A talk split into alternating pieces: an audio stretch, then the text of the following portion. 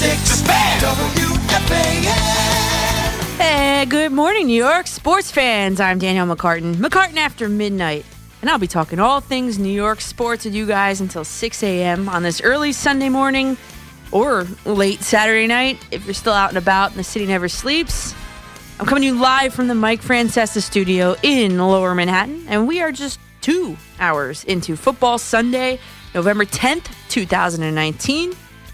And I hope you guys had a great week. We're going to be together a lot tonight, you and me, till 6 a.m. Like I said, I have Pat behind the glass. He's willing, able, and ready to take your phone calls. He does a great job um, already tonight, loading up the songs for tonight. And you guys know the number 877 337 6666. Load them up with your best Mets, Yankees, Jets, Giants, Knicks, and Nets content. And I must tell you that I am sitting here in a number 13 Dan Marino jersey. Um, well, uh, because I never back out of giving my word to somebody. And that person in this instance happens to be JJ, John Jastrzemski. You guys know him, right? Because we had that bet going, and the New York Jets absolutely found a way to lose to his tanking for Tua, winless up until that point, Miami Dolphins last week. And the bet was, as you may know or may not know, that if the Jets won, JJ was going to give me a J E T S chant to play on my show for, you know, eternity. Instead, the Jets took the big L, and uh, so did I. And not only did the Jets lose to the Dolphins last week, as I come on the air tonight, one of my Twitter followers prompted me to, to, to this information. On this date, November 10th, 1985, which was before I was born, the New York Jets also lost to the Miami Dolphins 21 17. So that's great. And uh, if you guys are lucky, I might even go full character and have Pat record a video of a Marino fake spike video for you guys to laugh at on social media. It's been requested more than once. So, yes, I lost. And that is, yes, why I'm wearing a Dolphins jersey on the air with you tonight. And I'll post some pictures so you could get get, get a look at that. I've got a very special guest for you later tonight. You guys have been guessed it. The few clues that I've left for you on my Facebook and Twitter channels. I left three clues, and the clues were um, this person's resume is WFAN, NFL Network, and Yes Network. Three most recents. Yes, it's Kim Jones, who does an outstanding job with her coverage at the NFL Network. She also is a host here on WFAN. So her and I, we will hyper focused uh, on a detailed comparison and contrast between the New York Giants and the New York Jets. We are going to be discussing who has the advantage in a Week 10 matchup in the MetLife Bowl, talking about the 2019 and 2020 implications for each team at the organizational personnel level. And with that, the New York Jets are hosting the New York Giants in the 2019 regular season edition of the MetLife Bowl. The only bowl game that both teams will see this season, at least.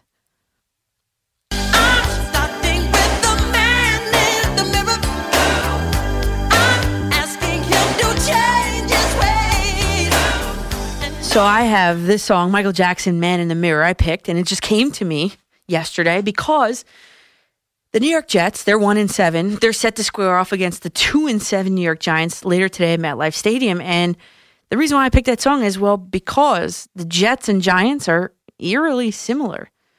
Like looking at each other in the mirror. The Jets have ghosts and the Giants have black hats. And you've got Jets safety Jamal Adams, who grew up a Giants fan in Dallas tough skin there because his father was a first round selection by the Giants in 1985.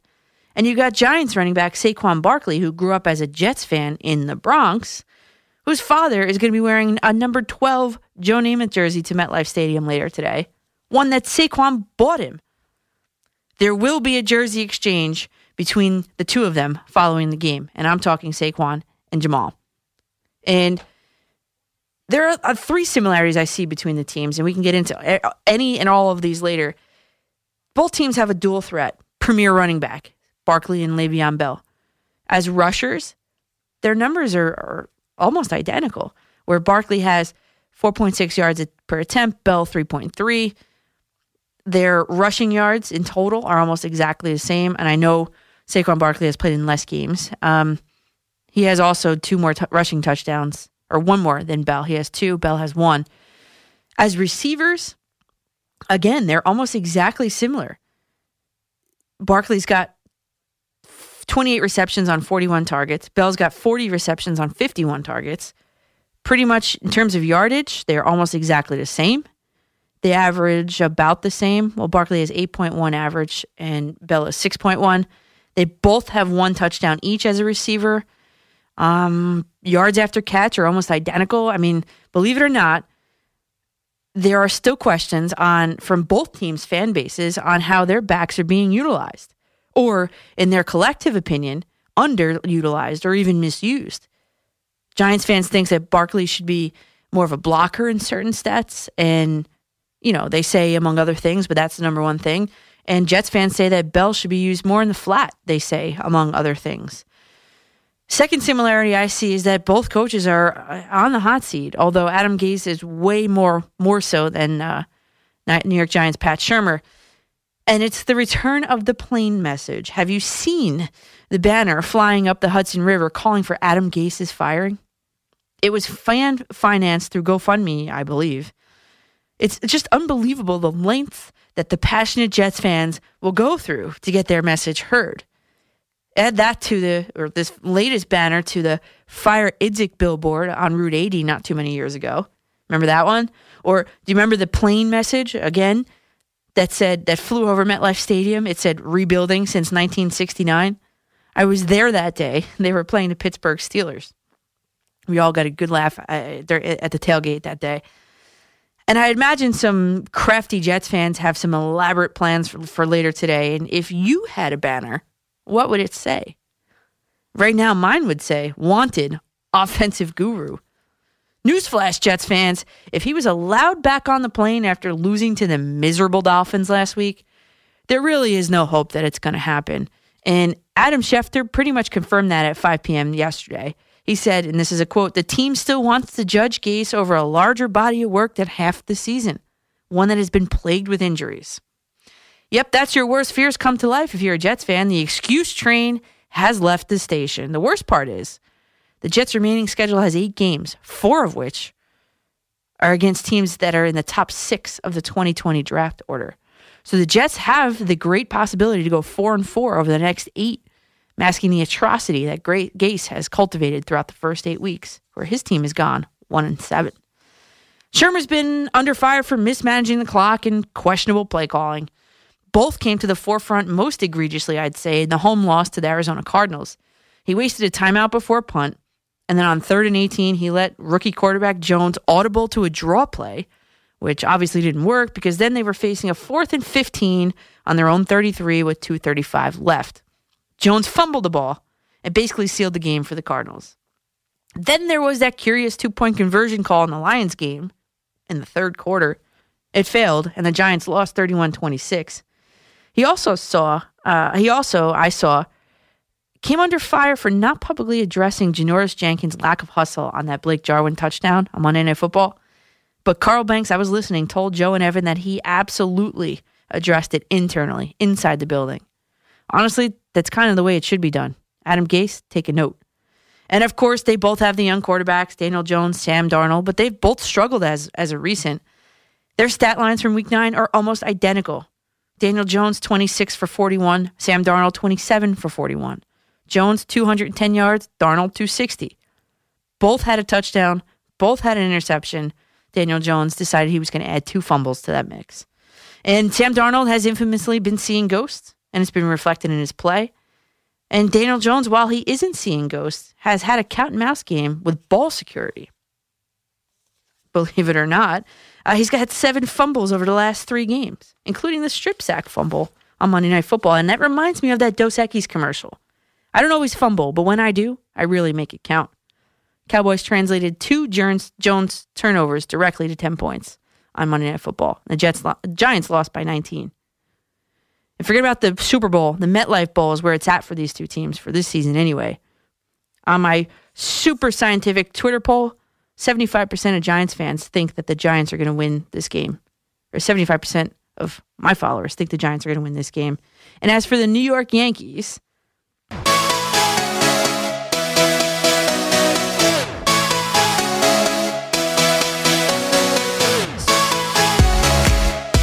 Yankees have been fairly quiet so far. However, their pitching staff department just went up a few levels. See what I did there? That was Avicii's levels.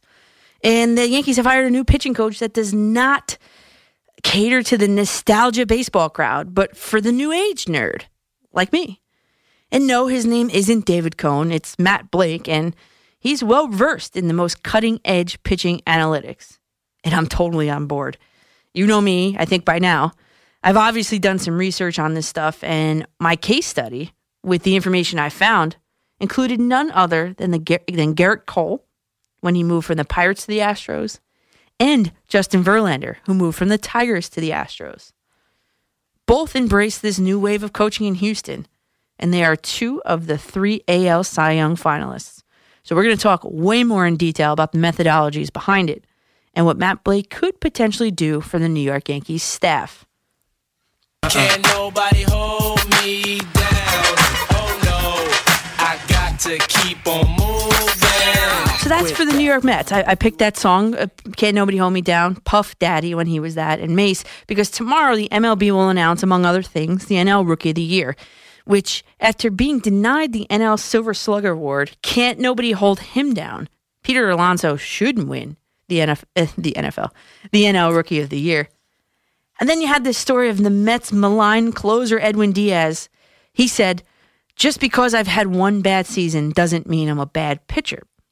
Well, can't nobody hold him down, I guess, because he thinks he's pinpointed the error of his ways and he's got a game plan to rectify it. He will throw more bullpen sessions before the start of spring training next season in order to figure out his curveball. I think it's way more than that, actually. It's not just the curveball. I, in doing my research for tonight, I caught a truly, truly telling sentence in one of his most recent interviews, and he was talking about Carlos Beltran's hiring, and, and the line was, "He can give me some advice on how to handle the city better." Hmm, that gave me some pause for thought, and we'll talk extensively about that coming up. As far as the New York Knicks.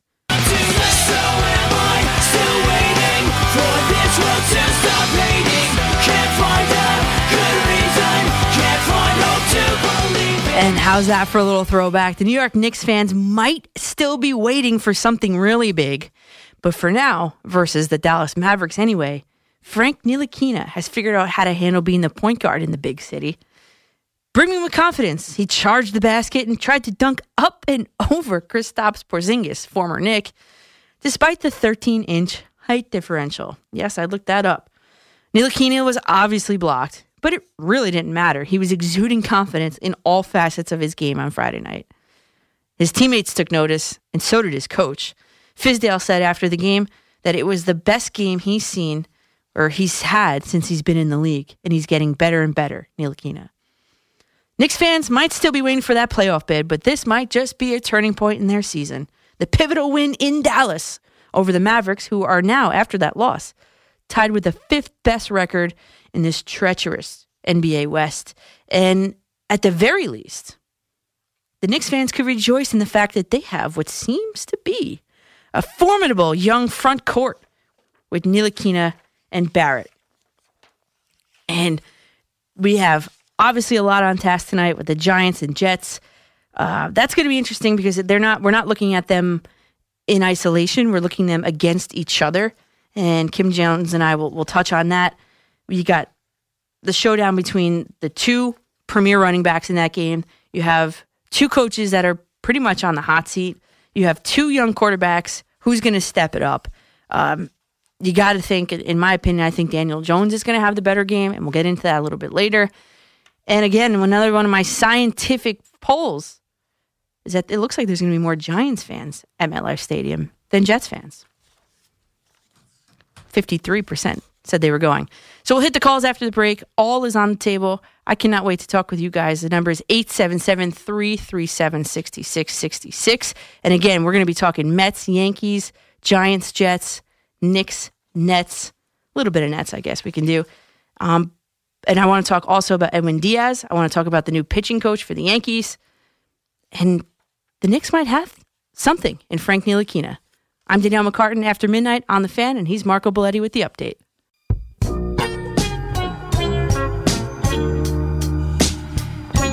And I'm Danielle McCartan back with you guys on WFAN Radio, New York, New York, the best city in the world, in my opinion. And um, we have a Big Apple Bowl about to happen later today when the New York Giants travel across the hall, I guess, even to take on the New York Jets. Uh, the Giants are two and seven. The Jets are one and seven.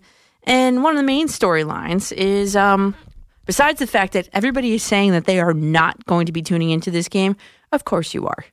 You you're to be watching this game. I know you are. And even some of you guys are even to go to the game. And I, my uh, total official Twitter poll, which I, I mentioned before, seems to be that although it's a Jets home game, seems to be more Giants fans are going to be in the crowd. And I'm looking at StubHub right now. There are 1,045 tickets left, starting at $123. So you don't need to tell me that, you know, you're not going to be watching and you're not that interested. There's the other storyline of Jamal Adams, like I was just saying, grew up a Giants fan in Dallas because his father was a first round selection by Bill Parcells' Giants in 1985. As you know, Adams was a first round pick for Bowles' 2017 Jets. Giants running back Saquon Barkley, who grew up a Jets fan in the Bronx, his dad's going to be wearing a number 12 Joe Namath jersey at MetLife later today. Obviously, the, you've heard it, the one that Saquon Bark, uh, bought him. And there will be a jersey exchange between the two of them. I'm sure maybe they might give those each other's jerseys to their own fathers. And Adam said, uh, It means something to me every game, but especially this one. We're looking forward to this one. It's going to be a fun atmosphere. I wish Evan Engram is playing because that's definitely who I wanted to match up with. That's one of my good friends. Hopefully, he'll get back healthy and we'll soon face off, but this is going to be a fun one. Coach Shurmur on the Giants side said, We need to slow down the Jets' run game. They have an outstanding runner, and they also have an outstanding young quarterback. They have the ability to score points. I think they're very opportunistic on defense. They're good against the run, they'll make you throw the ball. It's going to be a challenge. We got to play good football, and we got to do a better job all around to expect to win. Oh, and I have my prediction all right. We'll get to that in a little bit. CJ, you're on the fan. Danielle, how you doing? Good. How are you? All right. You know, talking about the Jet Giant game tomorrow, I think the Giants should win this game fairly easily. Even though the Jets have a terrible record, and the Giants have a bad record, so you think they might be even. But to look at the games that they played, the Jets have been thoroughly embarrassed, and the Giants have hung in the first half of a couple of games. I actually think it's going to be uh, not so close game. I expect the Giants to win by at least two touchdowns. That's my thought. Ooh, CJ, thanks for the phone call. Two touchdowns, huh? Well, the point spread in Vegas, and Vegas is is right a lot of the time. The point spread is just three points. So to say that the Giants are going to win by two touchdowns, I don't know, and I, I'm not ready to reveal exactly what I think is going to happen yet. But but CJ Mount Holly, I he's always one of the first callers every single night. If you guys want to jump on board, it's 877-337-6666. Um, I got to say, I, I, I'll tell you this. I'll hint you this. I think the Giants do win this game. And CJ alluded to it because the Jets were thoroughly embarrassed. That's why I'm sitting here in a Dan Marino jersey, is because my team – one of my teams in New York, the New York Jets, was embarrassed by JJ's Miami Dolphins. The winless Miami Dolphins up until that point. I mean, it's it's just embarrassing. It was just embarrassing. And there's there's obviously goods and bads on both teams. Like for example, Daniel Jones, he's got to work on his ball security. Seven fumbles in the last 3 games and including that strip sack fumbled touchdown versus the Cowboys on Monday Night Football. Is there a worse play that could happen in a football game than you getting strip sacked, a fumble, obviously, and they pick it up and run it for a touchdown? I mean, that, that I, I don't know if it can get any worse. And the Giants are 25th in sacks allowed on the season. Then you got Sam Darnold, number 14 in green. Actually, the Jets are going to be wearing black tomorrow. And those are my, my third favorite uniform combination of theirs out of three. If I'm ranking the Jets uniforms, first of all, I love the helmets. I, I love that they gave the little uh, ode to the what the '90s Giants. I mean the '90s Jets that that I'm used to, that I grew up watching, the Wayne Chrebet days. But if I'm ranking those uniforms, I'd got to put maybe the white ones first, followed closely by the green. The black ones aren't even close. I don't really like the black ones. But anyway, so Sam Darnold wearing 14 in black tomorrow or later today. He's got six touchdowns on the season, nine interceptions. That's not a good ratio. Let's head out to the Lyndhurst. That's New Jersey. Anthony, you're on the fan. Hi, how are you? I'm going to ask you my question. Then I'm going to hang up and hear your answer. What do you got? I just want to know, um, you know, the, the losing coach of this game. I just want to know what your prediction is for the losing coach of this game. Obviously, both coaches are on the hot seat Mhm. for this game, crosstown rivals. hmm I just want to know what you think the losing coach of this game, or you think they're, um, you know, what the future is going to be if one of them loses to each other. I'm going to hang up and hear your answer. Yeah, you. thanks, Anthony. Um, yeah, for the Giants side, I'll take them first. I mean, I, I do not think the Giants are going to fire Pat Shurmur after a loss to the Jets. I mean, that would be rock bottom for the Giants if they did lose this game to the Jets. I just don't see them doing it. And as far as the Jets are concerned, I mean, I've been on this radio every week making a case why Adam Gase, that rhymed, making a case for Adam Gase, why he should not be in charge of the Jets anymore. And what I saw leading up to the game last week was an owner telling a fan that the Jets owner, Christopher Johnson, or part owner, whatever he is, COO, that, you know, he's hoping that his team shows up to the game. Well, that's not something that someone with the ability to make change should be saying, number one. And if, in fact, they were going to make a change, it would have been after the Jets lost to the tanking for Tua Miami Dolphins. And the Jets just threw a wrench in those plans. So I, I, I don't think that, I mean, a win would probably be, I guess, meaningless for both teams, right? They can't move up in the standings, really. They can't make a playoff run, either of them. So a win wouldn't really mean anything. And quite frankly, I, I don't I don't think a loss would mean anything either. Kevin and Copiague, you're on the fan. What's up, Danielle? How are you? Good. I hear me out on Frankie Ntilikina. Some shades of Linsanity. Ah, Cast out becomes talk of the town. Well, Ntilikina certainly is the talk of the town after that Mavericks game. That I'll give you. That'd be awesome. Linsanity. Uh, still one of the greatest memories. Yeah, I mean, it, and when Jeremy Lin made that run, I mean, it was electric in the city. Everybody knew who he was. Everybody was going out and buying Jeremy Lin jerseys. And Ntilikina, I'm not sure he's that that fever pitch just yet. Um, but in watching that game, and honestly, I watched the replay. I, I tried to watch it Friday night, um, but you know, you really can't concentrate when you're out and trying to watch it. So I did watch the replay today and the post game today, and I mean, he just he looks like he has grown into this role ever so incrementally over the past couple games. And I mean, his teammates are behind him, his coach is behind him. And uh, the epitome of, of Frank Ntilikina's play the other night, Friday night, was the dunk on Porzingis. And I know that was like a highlight, and I know that's like sort of like a cop out sort of thing, but like he was he went right up and at Porzingis. He was 13 inches taller than he is. And he tried to dunk up and over him. I mean, that to me, I mean, if you're not a confident player, you're not doing that. And even when he got rejected, I mean, it, it didn't even hinder him at all. And I know we have to temper this because the Knicks, what are they? What's their record? Two and seven, like like the Jets are, eh, or the Giants or whatever. So, uh, you know, we have to temper this. But they didn't beat a bad team in the Dallas Mavericks, and that might have been the turning point of this. We might look back on this and say, "Listen, that might be the turning point of the season," because not for nothing the team is all pretty much brand new. Like these guys are playing with each other for the first time, you know, ever. We are only a few games into the season, let's just say. And it's all starting to gel. I mean, Fizdale's trying to put the pieces together, and I agree he should have been doing it a little bit earlier, um, especially during the preseason. But, you know, it is what it is. RJ Barrett right now is not going to run the point, and you can't expect a 19 year old to run the point for the New York Knicks. You, you just can't do that.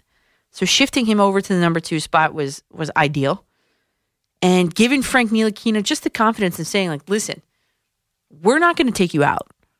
So you can make all the mistakes you want, make your growing pains, have your growing pain mistakes, but we aren't going to take you out. And as a coach, that's an excellent move. And as a player, well, that's something you want from your coach the little shot of confidence. And we could talk a lot more about that coming up later. Go back to Jets Giants. Yankees hired their new pitching coach. Mets think Edwin Diaz is, or Edwin Diaz thinks he's going to make a little turnaround. And of course, your phone calls 877 337 6666. I'm Daniel McCartan after midnight on the fan. This is Joe Benigno. Join me and Evan Roberts tomorrow. We'll break it down. The game of the year between the Giants and the Jets on Sunday at MetLife Stadium. Carl Banks will join us in his regular weekly spot, and we'll talk about the entire NFL schedule over the weekend. Also, the big weekend in college football LSU, Alabama, Minnesota, Penn State, unbeaten teams playing against each other. Benigno Roberts, 10 to 1 on the fan. Sports Radio 1019 FM and Sports Radio 66 WFAN and WFAN FM, New York. And the game of the weekend, as you heard Joe Benigno say, the game of the weekend, of course, is going to be Giants and Jets, obviously. What else would you be watching? It's a one o'clock game on Fox, and you got a couple notable injuries and, and outs and, and doubtfuls and stuff. So, Giants have Sterling Shepard out, Evan Engram out, John Halapio out. Shepard, you got to think that they're going to shut him down for the rest of the year. Concussion stuff, um, that's serious stuff. It really is, and and it becomes less about the game, more about the human being at that point. And um, Le'Veon Bell, he's listed as questionable, but I'm looking at the injury report from the. He didn't practice on Wednesday. He was limited on Thursday and limited on Friday, which makes me think he is going to play. Um, you got C.J. Mosley already listed as out, and a slew of others listed listed as either questionable or doubtful. And so, you know, you listen to Coach Shurmur and what he has to say, and his message to the team this week was, you know, it's time for us to quit making those bad plays that affect the outcome of the play, eh, the outcome of the game in a way that we don't want it to happen. We are putting ourselves in a position to win, and now we've got to do it. And if they're going to do it, this is certainly the week to do so versus the lowly New York Jets. But the Giants have had some issues in the red zone. And it was on clear display in the Monday night loss to the Cowboys. The Giants went one for five in the red zone, which proved to be the difference maker in the game because obviously, or maybe you didn't know, Dallas entered that game with solid. They were the fifth best red zone red zone defense in the league, and they had opponents converting touchdowns only forty six percent of the time. But when you have that many trips inside your opponent's 20, you got to capitalize more often if you're the New York Giants. And, and I'm not talking in terms of field goals. Fortunately for the Giants this week, the Jets are on the opposite end of the spectrum from the Cowboys when it comes to red zone defense. They're 29th in the NFL. Opponents score touchdowns 65% of the time.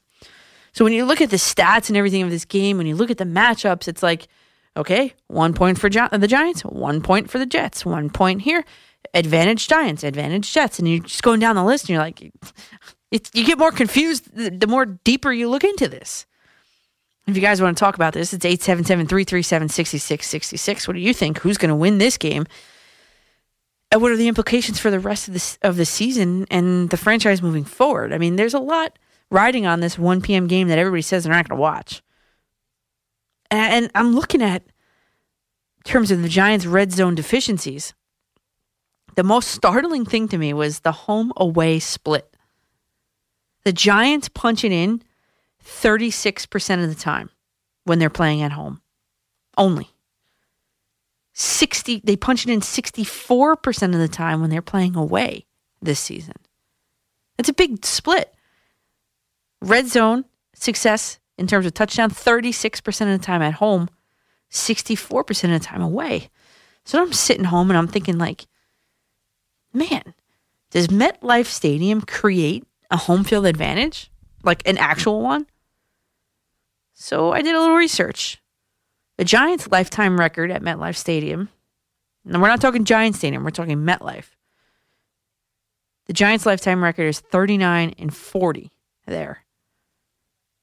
The Giants' lifetime record at Giants Stadium was 162 and 121. So significantly better at old Giants Stadium. Jets' lifetime record at MetLife, just about 500 too, 38 and, and 39. But they were also just about 500 at, the old stadium, 108 and 109 as a franchise. I don't know if you could make anything out of it. Maybe just the better Giants teams were the ones that played those years. I mean, uh, in the old stadium versus the new one. I don't know. I just I don't know. MetLife Stadium to me is it's it's too big. It's too big. It's too cavernous. The walls are too high up on the side. And I'm I'm watching like I mean, I'm I'm old school, I guess, in that sense. I love the Fenway Parks of the world. I love the Lambeau Fields of the world where the fans are sitting right on top of the benches, right on top of the players. Like, you know, fan says something, player's going to hear it. That I think is is home field advantage.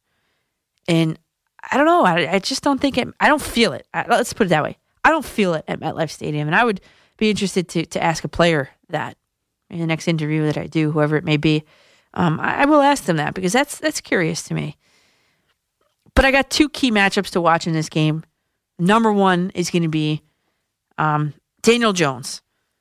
He, if this is the game to do it, he's going to have to do it this game because he has to expose the weakness in the Jets secondary. I think he does. I think Daniel Jones is going to have a career day. So if you don't have a quarterback or your quarterback has a bye week this week in your fantasy league, I think you, you pick up Daniel Jones if he's available. Because I think especially with Saquon Barkley as a wide receiver, well, as a receiver, because not like Barkley has the third most catches on the Giants this season, and he's only played in six games. So obviously he's a favorite target of Daniel Jones. And why wouldn't he be? Why shouldn't he be, right? He's one of the most dynamic players in the game of football at this point. Then I looked at how the Jets fare against running backs as receivers. The short answer is not good. And I'm sure Saquon Barkley was picked first in your league, so I'm sure he's not an option. So that's why I'm saying go with Daniel Jones because the Jets can't contain running backs in the passing game. I mean, they're ranked tied for 27th in the league in receptions per running back per game.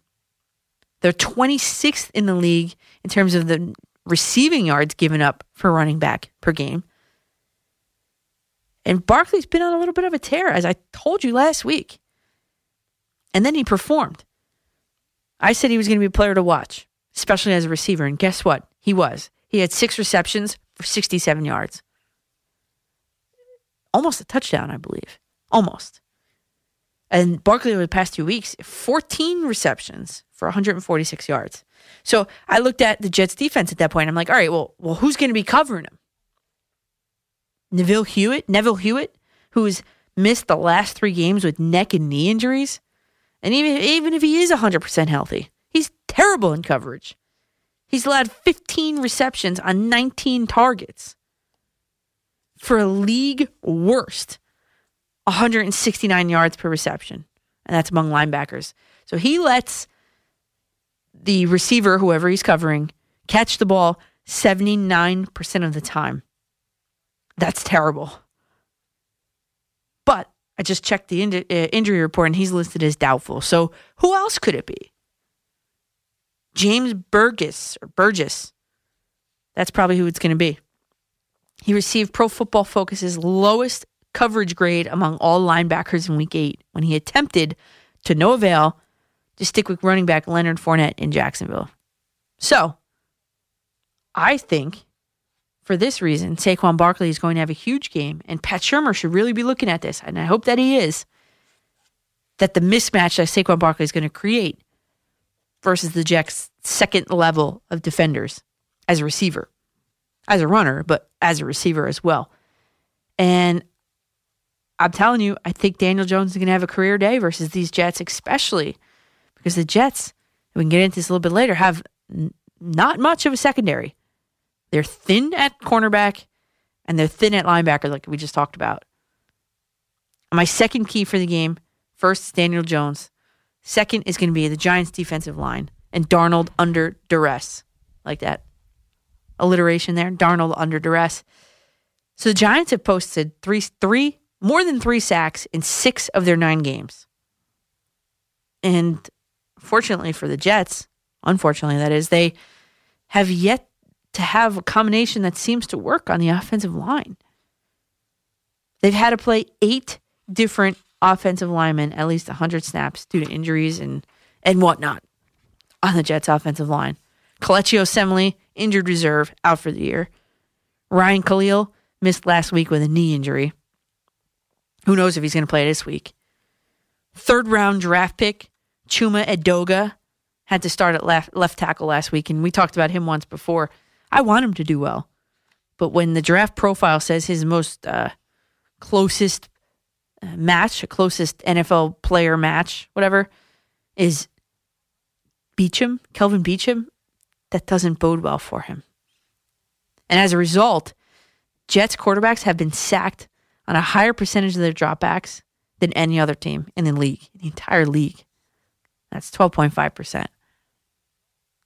And when, according to Pro Football Focus, when, when facing pressure this season, Sam Darnold has completed only 31 of 63 passes, 303 yards, four touchdowns, and this big one, six interceptions. He's got to be smarter with the football. He cannot wing the ball up, play backyard football like, like we saw at the goal line last week. He can't do it. Throw it away. And that's where his coach has to be in his head. Throw it away. Throw it away. Practice it all week. Throw it away. Throw 100 balls away next in the practice during the week. Practice that. Then there's this. You got Leonard Williams, the first player in Jets or Giants history to start a game for each team in the same season in history. Think about that. The only player to play for both Jets and Giants in the same regular season game. He said that the Giants defense is similar to Todd Bowles' defense. Is this game personal? Well, he said, I'd be lying if I said it wasn't. I want to take the personal things out of the game, and you really want to play with the same way every week and stay level headed. I'm not going to say there's a chip on my shoulder, but at the same time, I'm excited to play against them. I know all of them. I feel like I know some things and some keys that I think can help this team out, his Giants team, in going against the Jets. And I'm going to tell you that Leonard Williams will have the Giants defensive line prepared for everything. Make no mistake about it. I know I would. If a team trades me and then I get to see them a couple weeks later, I am spilling all the secrets. For sure. Especially since he had I mean, he would probably was extra studying that, that playbook for this reason because he was on the trade block. Mean, everybody knew that. And now, a little bit of let's say revenge for Leonard Williams. Let's see. But if if Adam Gase's Jets can figure this out, well, the Giants haven't been really good in passing defense. They're 25th in giving up passing yards per game. They're 27th in the quarterback rating against. And they're 29th in yards per completion. So, like I said, advantage Giants, advantage Jets. Next line item advantage Giants, advantage Jets. It's just like a pick 'em game, really. And I took to my world famous Twitter poll at Coach MCCARTAN. And I asked, okay, Giants and Jets fans, who wins the MetLife Bowl on Sunday? 75% of you said the Giants are going to win. That leaves obviously 25% saying the Jets. And you got the 2 and 7 New York Giants at the 1 and 7 New York Jets. Vegas has Giants three point favorites. And it's going to be cold, I think, tomorrow, right? And I see this as a sloppy, fumbly, interceptiony, believe it or not, shootout style game. And I'm going to go Giants in this and way over the over under as predicted by Vegas. I'm going to go Giants 35, Jets 31. And that game is at on Fox at 1 p.m. Eastern, and it's just for those for those reasons. I think Daniel Jones is going to have a career day. Saquon Barkley might even as well. The Jets have a secondary that's absolutely decimated, especially at the cornerback position. And not that he was any good to begin with, but Trumaine Johnson is is out for the season at corner for the Jets. And then I, I just I, I don't know. Le'Veon Bell hasn't, and he's been on my my free league fantasy team. He hasn't gotten going. Maybe this is the game that he does. Who knows? But I am sticking with this. I'm going Giants, 35, Jets 31. We'll hear from Kim Jones in a little while. I'm Danielle McCartan on the fan. Sports Radio 1019 FM 66 WFAN. Hey, good morning, everybody. I'm Danielle McCartan back with you on the fan. McCartan after midnight, uh, maybe McCartan in the morning at this point, 3:06 a.m. in Lower Manhattan, in the Mike Francesa studio.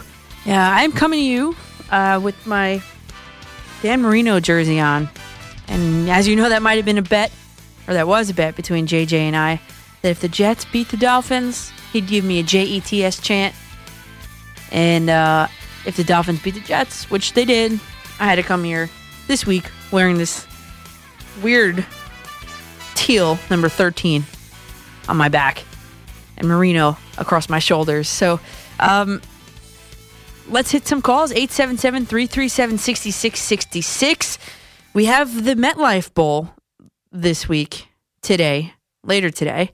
And you know what? Uh, It's it's the only bowl game that the Jets and Giants are going to see at least for this year.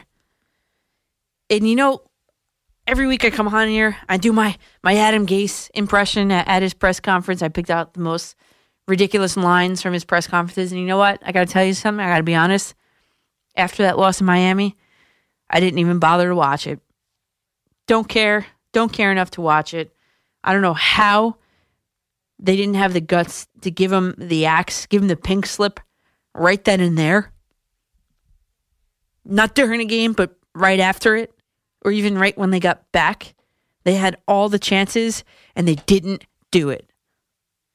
Now, I guarantee you, you're gonna you've already seen a plane flying over the the the Hudson River, saying to fire Gase now, and it's it's just reached a new level of embarrassment. The Jets can't ever seem to get it right, and that goes without saying that if the Giants lose to them, I mean the Jets have already hit rock bottom in that loss to the to the uh, to the Dolphins, but if the Giants lose to the Jets later today,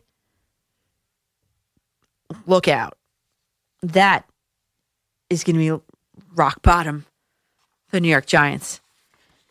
And Pat, if I had a plane, a banner to hang behind my plane, I think mine would say wanted offensive guru.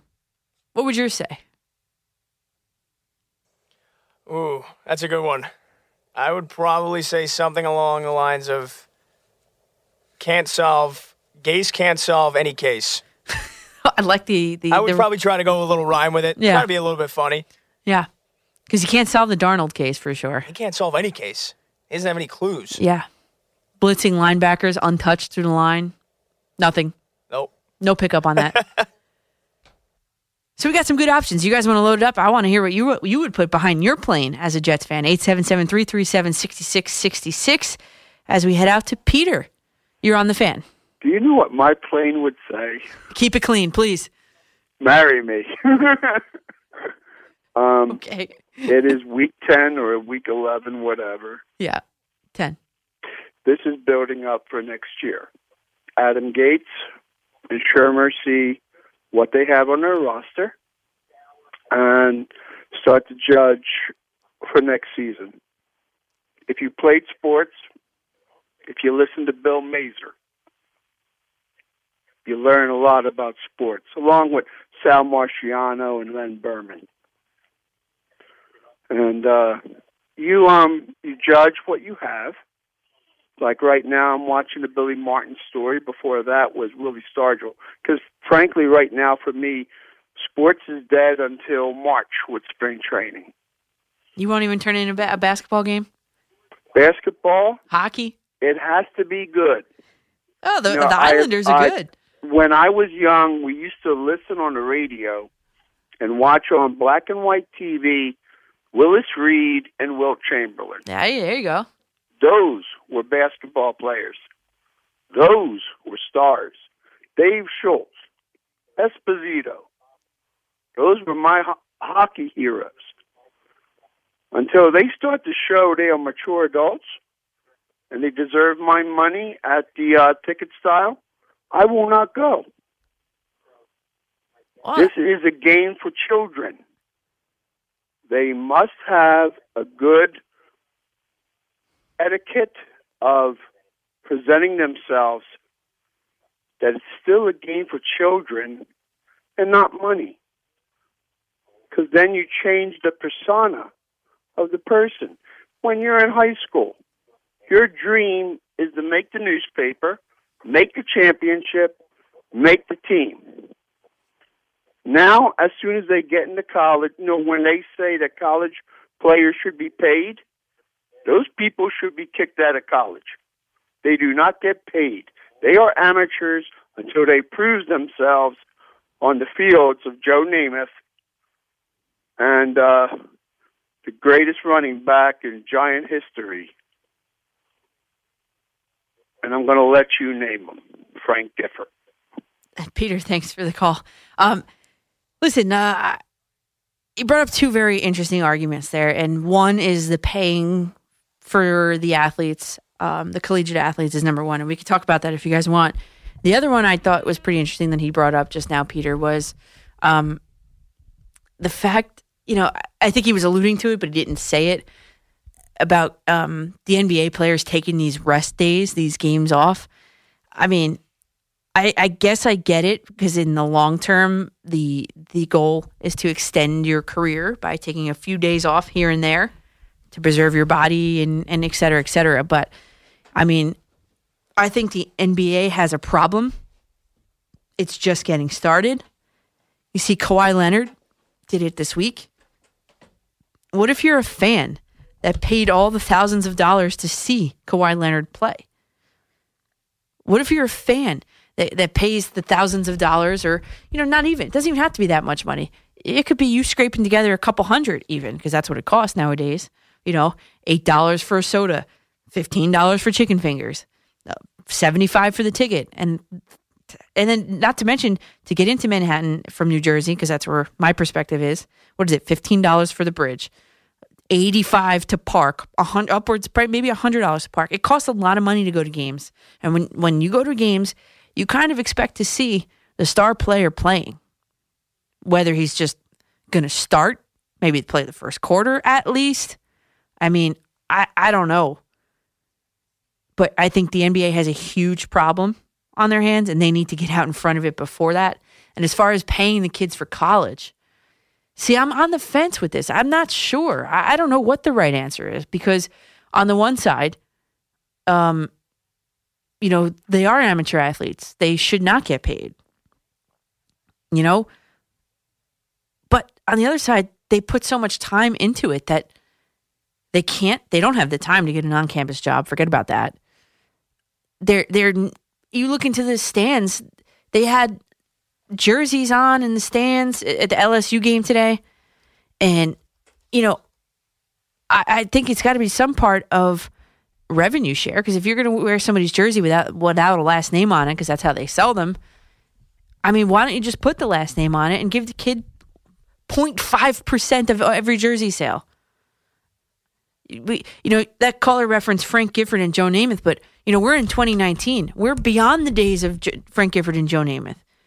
We're in the we're in the 21st century where there's video games with their name and likeness and their skill set that they're not being compensated for.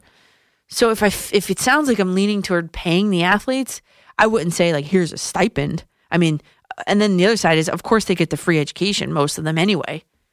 And I'm still paying for my education 10 years later. And that's got to be worth something.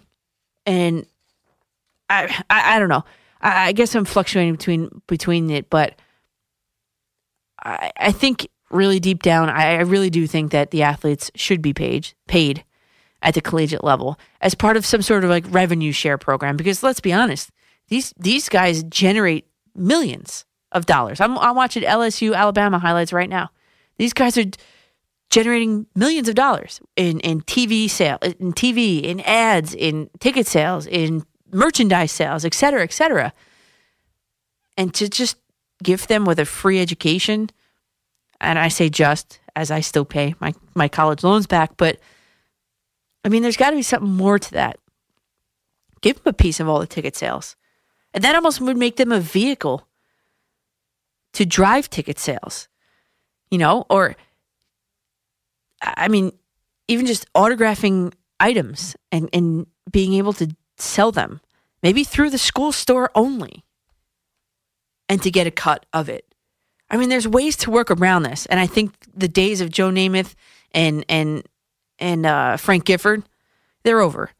And I think that you gotta you gotta pay the kids, and and you can't, and you have to. I think, in my opinion, spread it evenly. You can't be paying the quarterback more than a lineman, and it's got to be the big schools and little schools have to share in the revenue, revenue share, you know, in the same way. Maybe operate it like a luxury tax in in baseball, because obviously, you know, the teams that are going to get more of the money you're going to attract more of the amateur athletes to go to there. You're not going to want to go to a Rutgers if Penn State's going to pay athletes higher, a higher rate. So there's got to be a system developed. It's time. It's it's time, and it's got to be done the right way from the outset, because to change it, it's going to be a real big headache. I'm Danielle McCartan on the fan. We'll take more of your calls after the break. 877 337 6666.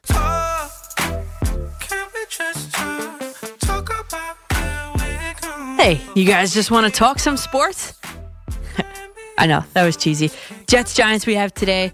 Coming up later today, I'm Danielle McCartan on the fan, WFAN, Lower Manhattan, New York. And listen, we got the MetLife Bowl going on. We've talked a little bit about it.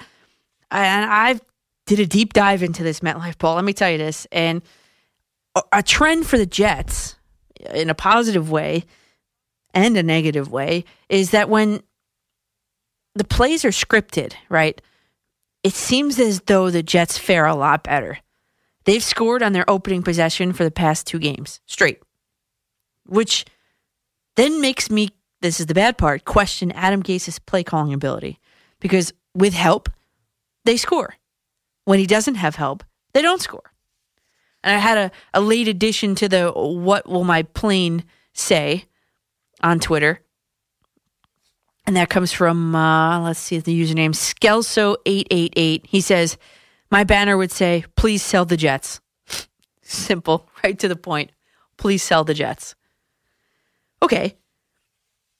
Another matchup you might want to watch, and we'll get to your calls after the after uh, after I go over this at 877-337-6666, is that the Jets are so thin at cornerback, and it doesn't bode well for this game in particular because the Giants and, and Daniel Jones, they need to capitalize on this because entering play, Jets opponents have a 130.4 quarterback rating on passes that travel 20 yards in the air this season. Highest in the NFL. So if I'm Daniel Jones, I'm taking some shots over 20 yards because the Jets, based on the numbers, cannot defend it. And furthermore, no team in the NFL is worse defending third downs of more than six yards than the Jets. They allow opponents to convert on 33% of third down opportunities. That's just brutal. The defense just can't get off the field. And how could you attempt to put up points if your defense can't get off the field? Let's head out to Englishtown. Richie, you're on the fan. Hey, Danielle, how are you? Nice to talk to you again. Yeah, good. How are Thanks you? for taking the call. Hey, anytime. Very good, thanks.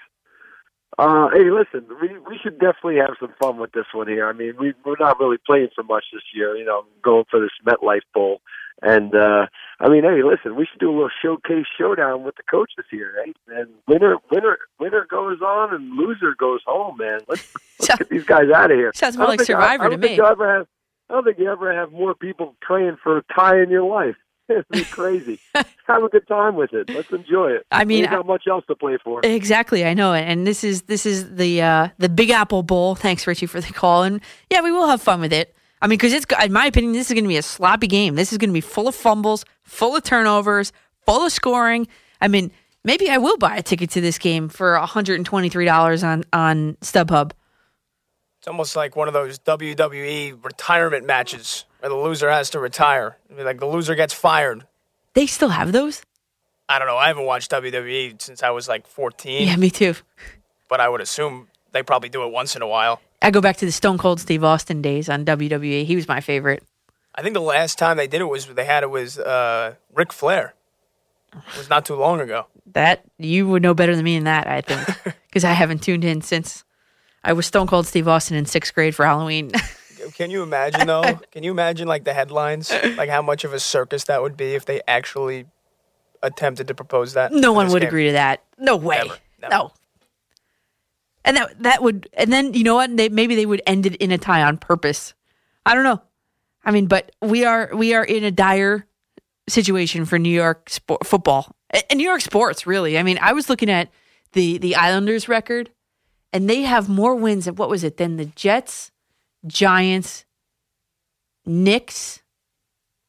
There's I think one other team combined. The Islanders have won more games. Uh, that's that's uh, that's ridiculous. That's unheard of. Considering the fact that the Jets have played what eight, games and the Giants have played what the same eight games or seven and eight, whatever it is. And I want to talk to you guys about the optics of the second half of this season. Perspective. Let's put this into perspective because for both teams, if the season ended today, here's the draft order. First, Cincinnati Bengals. Second, Washington Redskins. Third, your New York football Jets. Fourth, the tanking for Tua Miami Dolphins. Fifth pick in the 2020 draft, if its season ended today, would be the Atlanta Falcons. And I wish I could cut it there, but the Giants are sixth. The one in seven Jets remaining schedule, I also took a look at over the one, two, three, four, five, six, seven, eight remaining games. They've got games versus the New York Giants, who are in the top six, the Washington Redskins, who are in the top six, Cincinnati, who's first overall, they are the worst team in the NFL, and Miami. So if you add, let's say, say the Giant, the Jets win these games, one, two, including the Giant game tomorrow or later today, one, two, three, four. You got the Jets at one in one, two, three, four. What's that? Seven, eight, nine, eleven. So you got the Jets at five and eleven, which doesn't look so bad. It doesn't look like their coach should have been fired midseason. It doesn't look like their, you know, quarterback ha- had such a bad season after he came back from from having mono. It doesn't look like it's so bad after he came back after seeing ghosts. Five and eleven isn't so bad, and maybe they get lucky versus a Pittsburgh. Maybe. Then then you're at six and ten, which isn't so bad. That's just the optics of the remaining schedule. Then you look at the Giants. The Giants have are sitting at two and seven. Their remaining schedule is a lot tougher in the teams that they play that are not in the top six. I mean, they've got the Jets t- today. They go to Chicago, Green Bay, twice in Philadelphia, but then they also play the Dolphins and they also play the Redskins. So let's just chalk up one, two, three more wins for the for the Giants. If they do in fact beat the Jets, that puts it at five. And let's put them at oh look at that. They would end up at five and eleven as well. That I think though is a little bit more disappointing. If I'm a Giants fan, with everything they have going for them, and I'm looking at five and eleven for the Giants. I mean, they're both disappointing, but I just think the Giants would be just a little bit more disappointing if they ended up at five and eleven. Let's head out to Jackson Heights, New Jersey. Paul, you're on the fan. Oh, Jackson Heights in Queens. Oh, Queens. I'm sorry. That's the real Jackson Heights, not the fake one in New Jersey. Uh, the Jackson where Six Flags is. yeah. yeah, no, I'm sorry about from that. Queens. It's all right. You're great anyway. Thank you. What do you got for me tonight? Okay. Now I'm I'm a Jets fan, Mm-hmm. right? And uh I'm pretty disgusted. I I'm sure I like the Giants too, but I'm way more of a Jets fan. I think the Giants are going to win tomorrow, not because I'm rooting for them, but I think uh, Adam Gase is a mess. I think your your um, predictions of thirty points per team is a little bit high. Vegas I'd be thinks so surprised too. if I think if the Jets score um, two touchdowns, that would be a lot. Hello. Yes, yes, I'm here. Two touchdowns oh, is a you lot know for what the really Jets. gets me? If I was a Jets, I would um, design my offense around uh, Le- Le'Veon Bell. Rocket science, know, right? I mean, the guy. Why don't Why don't they put some blockers in front of the dude? You know, why don't they just like have these plays where you know, like he he can show how great he is, and that way, in the meantime, Darnold could get experience of being a quarterback, and this is East Coast. Just because it's a passing league doesn't mean you can't go back to the run. And maybe the run might be good, might switch things up and give the Jets a few more victories. If they win two more games this season, I would be surprised. And I'm a Jet fan since 1969. Because of my father, we all love Joe Willie Namath. Mm. And uh, I don't know, put him in there if we need to. I don't know what to say. And Paul, uh, thanks for the call. I, in Jackson Heights, Queens, that is. I mean, you don't know what to say. I don't know what to say. And clearly, Adam Gase doesn't know what to say either. I mean, Le'Veon Bell, I mean, you have to, I mean, I don't know why the offense isn't running through him more than it, it is. And is it Adam Gase being stubborn because he didn't want him here to begin with? That could possibly be it. But Le'Veon Bell, as we've seen with the one of the greatest offensive lines he's played with in, in Pittsburgh, is that he's a patient runner. And he waits and waits and waits and then bursts through the hole. And the Jets just don't have the offensive line to sustain that sort of a runner. What might help this week is the Jets are going to have two tight ends back in the mix. You got first, you got Chris Herndon coming back for his season debut for the one and seven Jets. But a nice surprise has for the Jets has been Ryan Griffin, the tight end. He's 6'6, 255 pounds. And over the last two weeks, he's had 10 catches, 116 yards, and two touchdowns. And one, it should have been three, but one was called back versus the Dolphins. So why don't you put some formations out there, some sets where you have two, two tight end sets? Because your offensive lineman clearly can't block uh, effectively enough for Le'Veon Bell. So why not put two tight ends out there? I'd like to see that set where where Ryan Griffin and Chris Herndon are in the game at the same time. That might provide Sam Darnold with an extra precious second to get rid of the ball. Because the Jets quarterbacks have been sacked 37 times this season. The second highest in the league.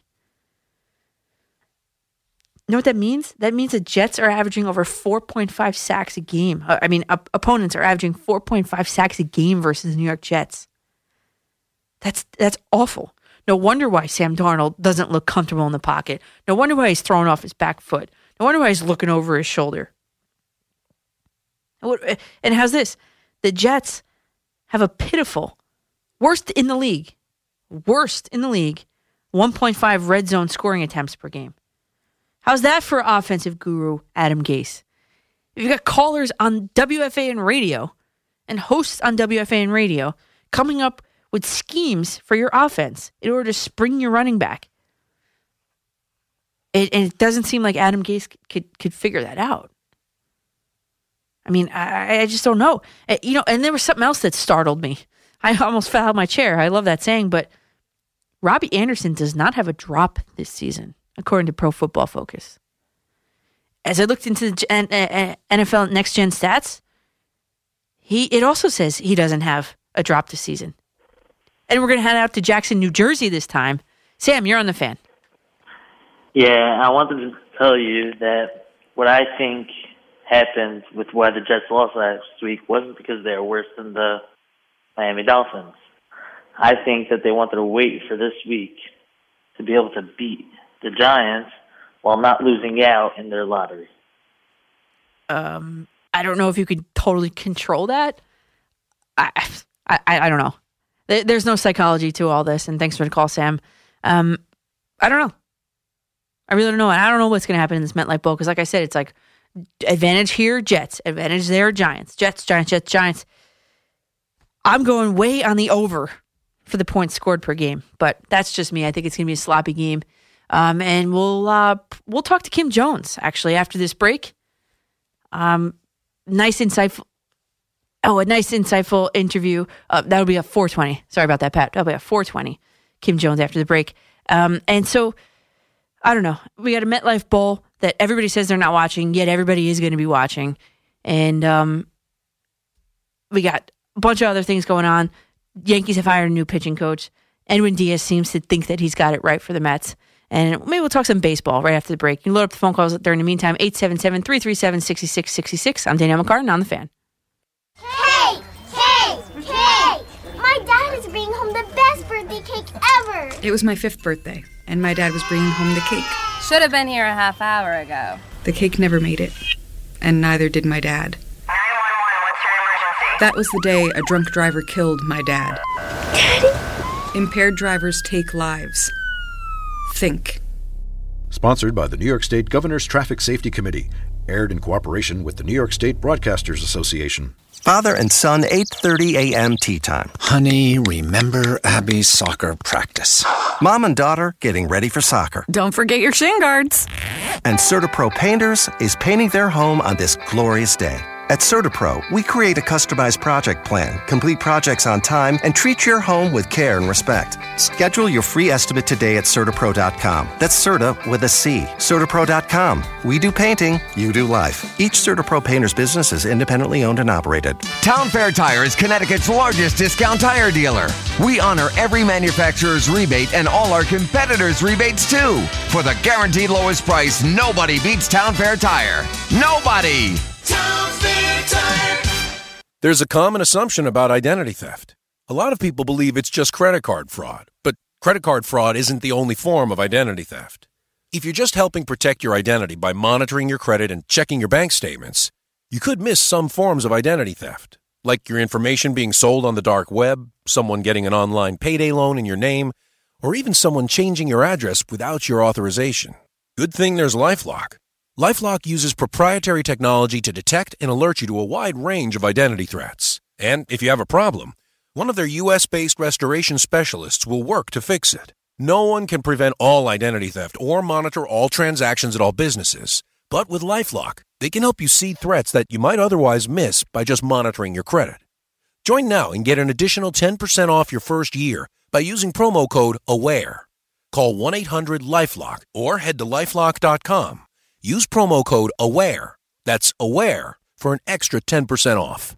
Want to hear your favorite WFAN podcast? We make it easy peasy. Download and subscribe for free on the radio.com app, WFAN.com, iTunes, or your favorite podcast platform. Whether it's fan podcasts or making sure you can take WFAN with you anywhere and everywhere, it's a great marriage. Not like a momentary lapse of reason type of marriage. Say I do with no regrets. Radio.com and the fan, Sports Radio 1019 FM and Sports Radio 66, WFAN and WFAN FM New York, a radio.com sports station.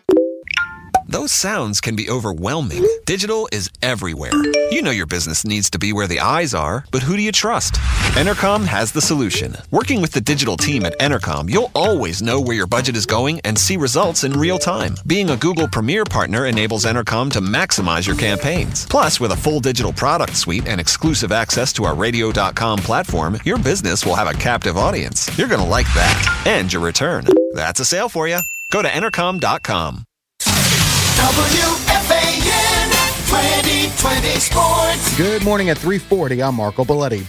Well, two teams going in the wrong direction will square off today at MetLife as the 1 and 7 Jets host the 2 and 7 Giants.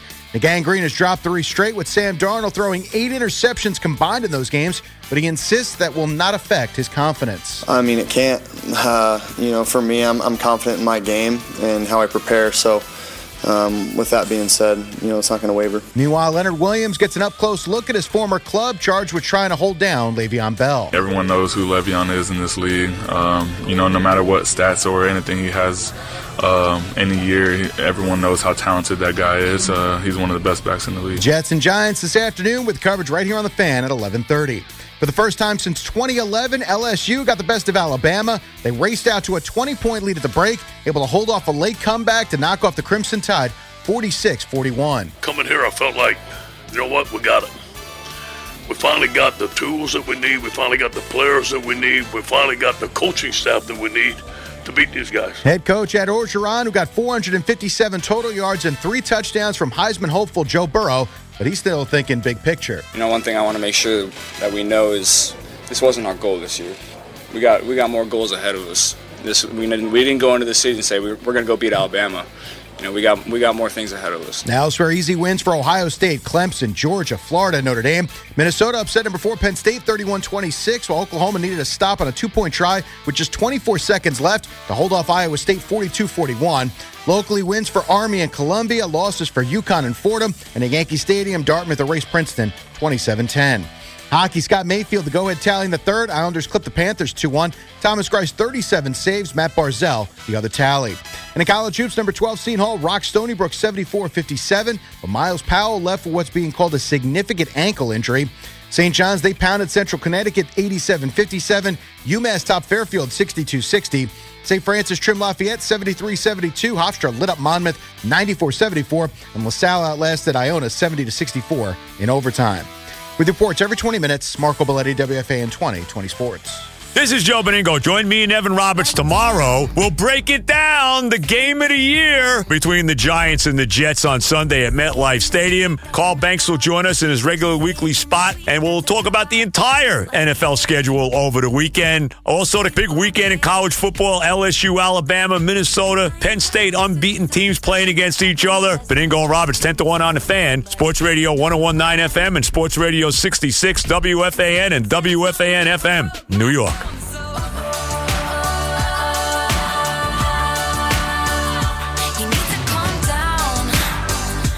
Pat, this is a perfect song. Uh oh, you need to calm down. This is perfect. This summarizes the New York Jets and New York Giants game coming up later today. They need to just stop. I, this is this is making me laugh. Perfect. This is good. And as I was just saying, I, there was something that startled me before that Robbie Anderson does not have a drop this season, according to Pro Football Focus. I wanted to really flush this out because, and then I I cross referenced it, Pro Football Focus, with NFL's next gen stats, and it's true.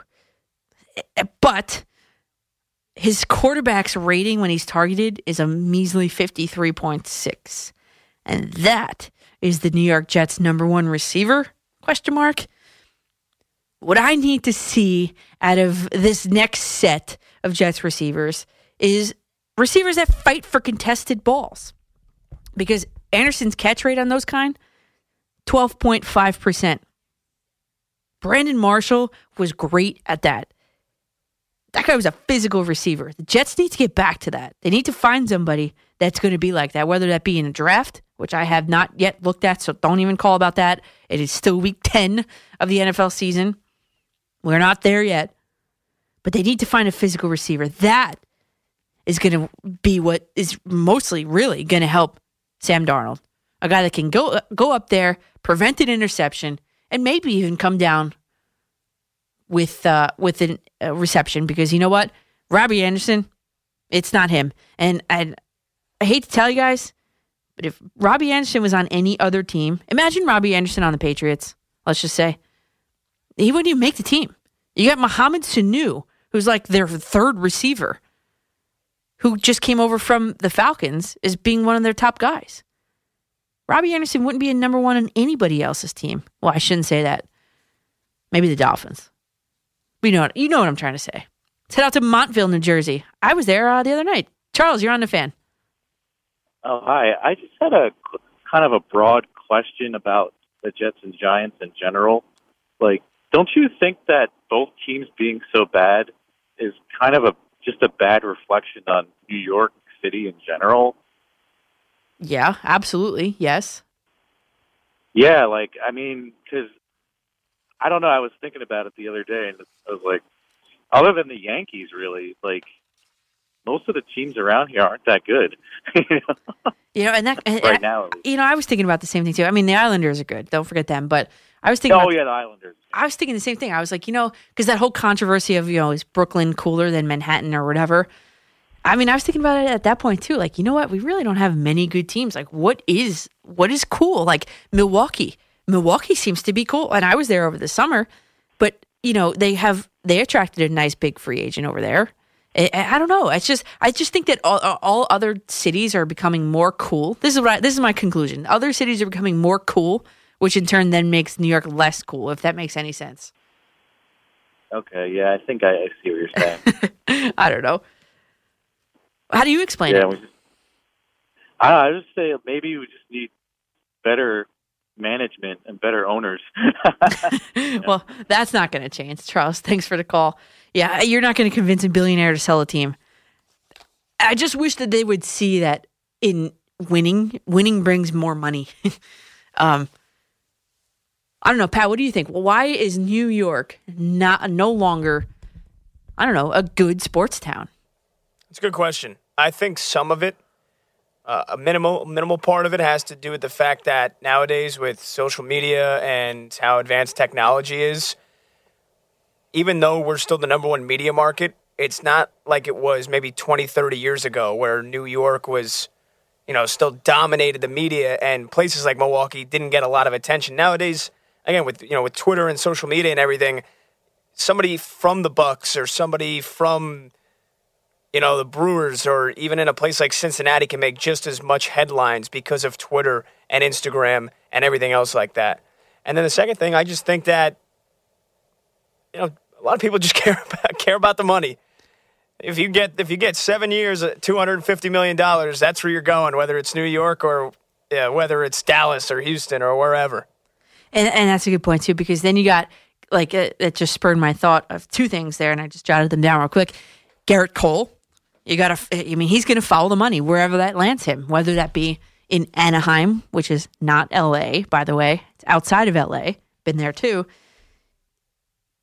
You know, the Yankees. I mean, can attract him with the money, of of course, but are they going to go over that luxury tax? Who knows?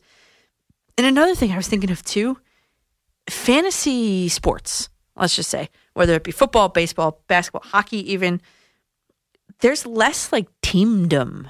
Like there's more individual fans of individual players so that you're following your player in their market. You're following if Christian Yelich is on your team, Christian Yelich is on your team, you're following him in Milwaukee. If Manny Machado is on your team, you're paying close attention to him in San Diego. And here in New York, we don't really talk about Christian Yelich or Manny Machado unless they are noteworthy playing one of our teams here. I think that's especially true in the NBA now. Yeah. And I forget who said that on this on this station the other day, but I, I, I was thinking the exact same thing. The NBA, people follow the players now more than they do teams. I know, and and and that's I think where people are trying to get the MLB to go in that direction. People are trying to get the MLB to just do less marketing of teams and more marketing of players. And you saw that actually in the playoffs when they had the just let him play commercials where they had what is it Bellinger on it, they had Judge on it, and all that. And I think that you know to reach the younger generation, the MLB kind of has to adapt to that. Yeah, largely because the MLB's marketing of the players and the stars, for the most part, has been atrocious. Yeah, I mean, it, I, and I, it's the greatest point. Someone said it. I forget who said it. Mike Trout, the best player in the game of baseball from New Jersey, near Philadelphia, but he's from New Jersey. How many people would recognize him walking down the street? I mean, I know I would. I'm a big fan of Mike Trout's, but how many people would? His forearms might give it away. Other than that, you're right, not a lot. And that's a problem. That's a problem for me for the MLB. But the NBA has capitalized on it. They've done a good job of of marketing their players. I don't know, just my 10 cents. That's why I think that New York isn't the destination anymore for these big name dudes. And speaking of big name dudes, Aaron Boone is a manager of the year finalist. And I think it's a runaway. I, I think Aaron Boone is a runaway for becoming n- named manager of the year because he made history this season. He became the first ever manager to guide his team in back to back 100 win season in just his first two years on the job. He's one of three finalists. It's voted on by the Baseball Writers Association of America. And the other two finalists, by the way, are Kevin Cash with the Rays and Rocco Baldelli and the Twins. And the winner's going to be announced on Tuesday, November 12th at 6 p.m., only on the MLB network. And voting, just so you know, voting took place prior to the start of, of the postseason. And I, I think he's a runaway.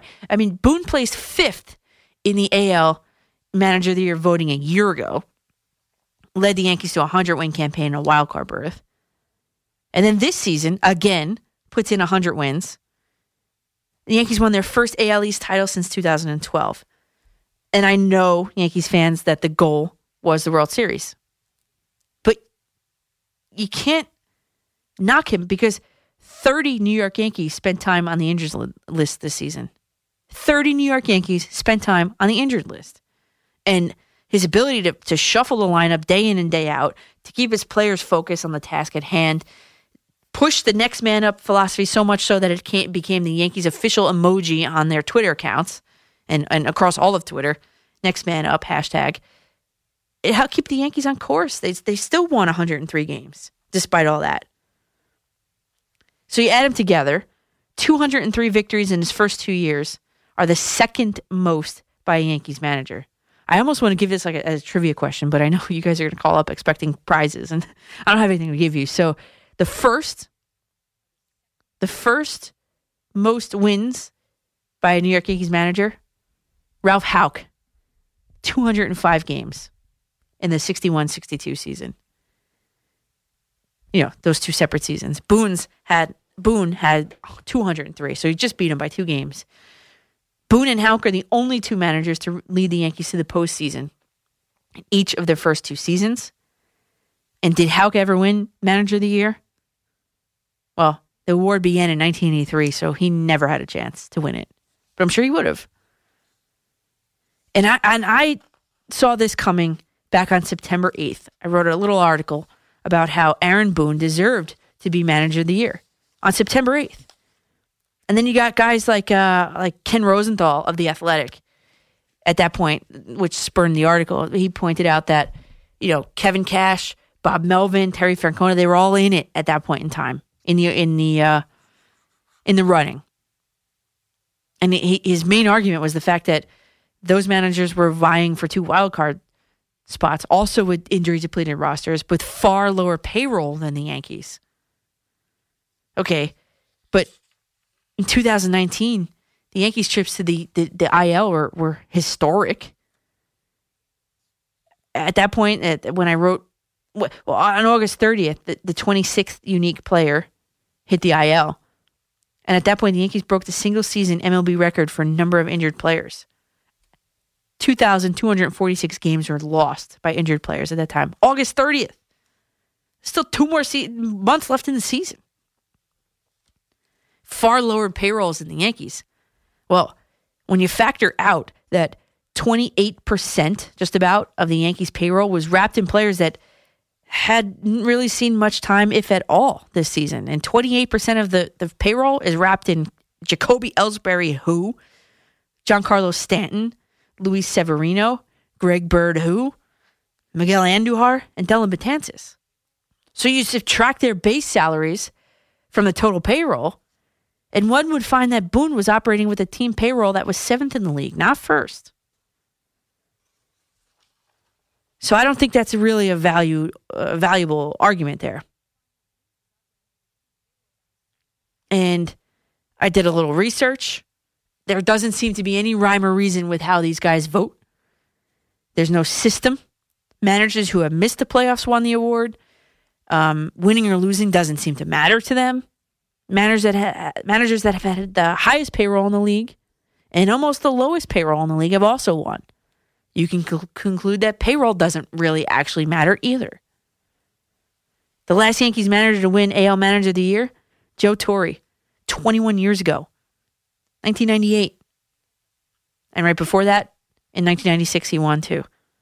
And then the Yankees won the World Series in 96, 98, 99, 2000, and 2009. In that span alone, New York won more than 21 more titles than 21 teams. I mean, is there a Yankee bias? We don't know.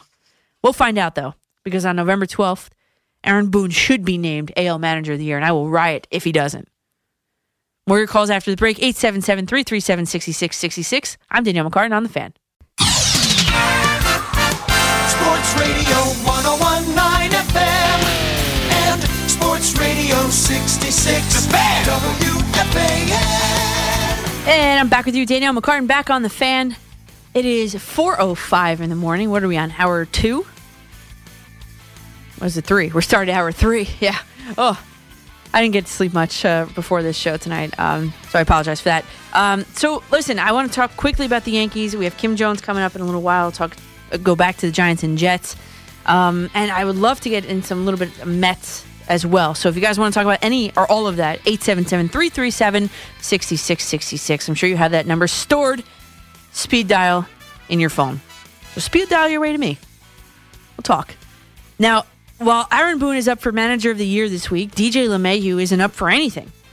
Not even an M- uh, MVP candidate. Not even a top three. Because they did release that earlier, I think a Friday maybe. They released the top three candidates, and DJ LeMahieu wasn't one of them, to, to my surprise. I am not surprised that Aaron Boone is up for Manager of the Year. But DJ LeMahieu did come away with the AL Silver Slugger Award. He batted 327, 26 home runs, 102 RBIs. Um, he, I think he was a first time winner of that. And the other Yankees second basemen to win Silver Slugger, he's in good company. Willie Randolph, Alfonso Soriano, Robinson Cano, and DJ LeMahieu.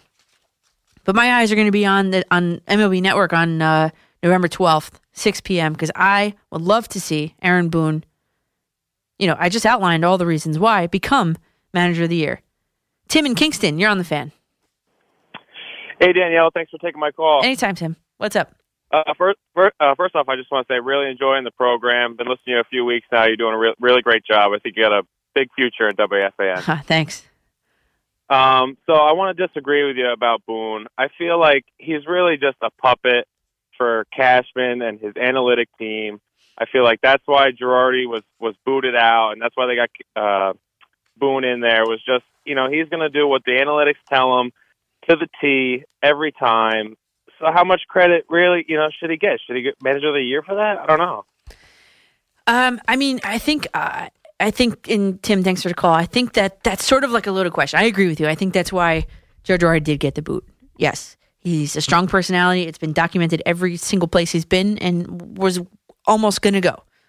Um, but I think that nowadays, I love when Gio does the impression of Brodie Van Wagenen. Collaboration. I can't do it, but I think collaboration is more widespread among the front offices and the managers. So maybe they have to rename the award, the collaboration award.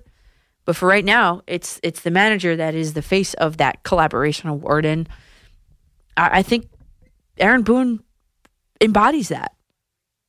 You know, I just yes, I, I I do think he was married to the analytics a little too much, and I always point to taking Masahiro Tanaka out in the ALCS after pitching. I now I forget the number about oh less than eighty pitches. I mean, that's something you don't do only because he didn't want him to face it the third time through the, the order. I mean, that's something you don't do. You don't expose your bullpen. I think it was game one. I mean, I just, that I don't like. But he, he overcame all those injuries. I mean, th- how many 30 original or 30 unique players made it made it to the, the IL this season? I mean, that does doesn't take like that takes a little bit of knowing, a little bit of wherewithal, right? And speaking of managers, the Mets have a new one. And Edwin Diaz, who pitched against Carlos Beltran and played with him. That's interesting. Edwin Diaz, it's not an exaggeration to say to get him back on track could mean the difference between the Mets making the playoffs or missing the playoffs next year. And he has said that's just because I've had one bad season, it doesn't mean I'm a bad pitcher. Uh, there might be some truth to that. Diaz is 25 years old can throw the ball over 100 miles an hour, struck out more than 15.4 batters in nine per nine innings last year. And he had a pretty bad season last season, but don't forget, he's only one year removed from being considered, without really much debate, the best closer in baseball. And he had said through a translator in September that, especially when I've had three great seasons in Seattle, the fourth one went bad, but you just have to continue working so you get back to that level. And I think the biggest thing that was dogging him was his inconsistencies. And he's allowed as many home runs in uh, this past season with the Mets in his previous two seasons combined. And they directly accounted for four of his seven blown saves. But then again, he had the best, third best strikeout rate in baseball. I mean, at times he was unhittable. So yeah, he was bad, but he was also really good. And here's the good news it, he seems to have located this that the slider is the root of the problem. And he might be right because opponents hit like 300 against his slider. And he wants to get back to, to, to Port St. Lucie a little bit sooner um, so that he can make that a little bit more effective. And I have my own two cents. I think that playing in New York got to him because – He's leaning on Carlos Beltran now, who was his teammate when the Puerto Rican uh, national team from the World Baseball Classic pitched against him in the American League West, by the way. Beltran was two for three with a strikeout, a single, and a double.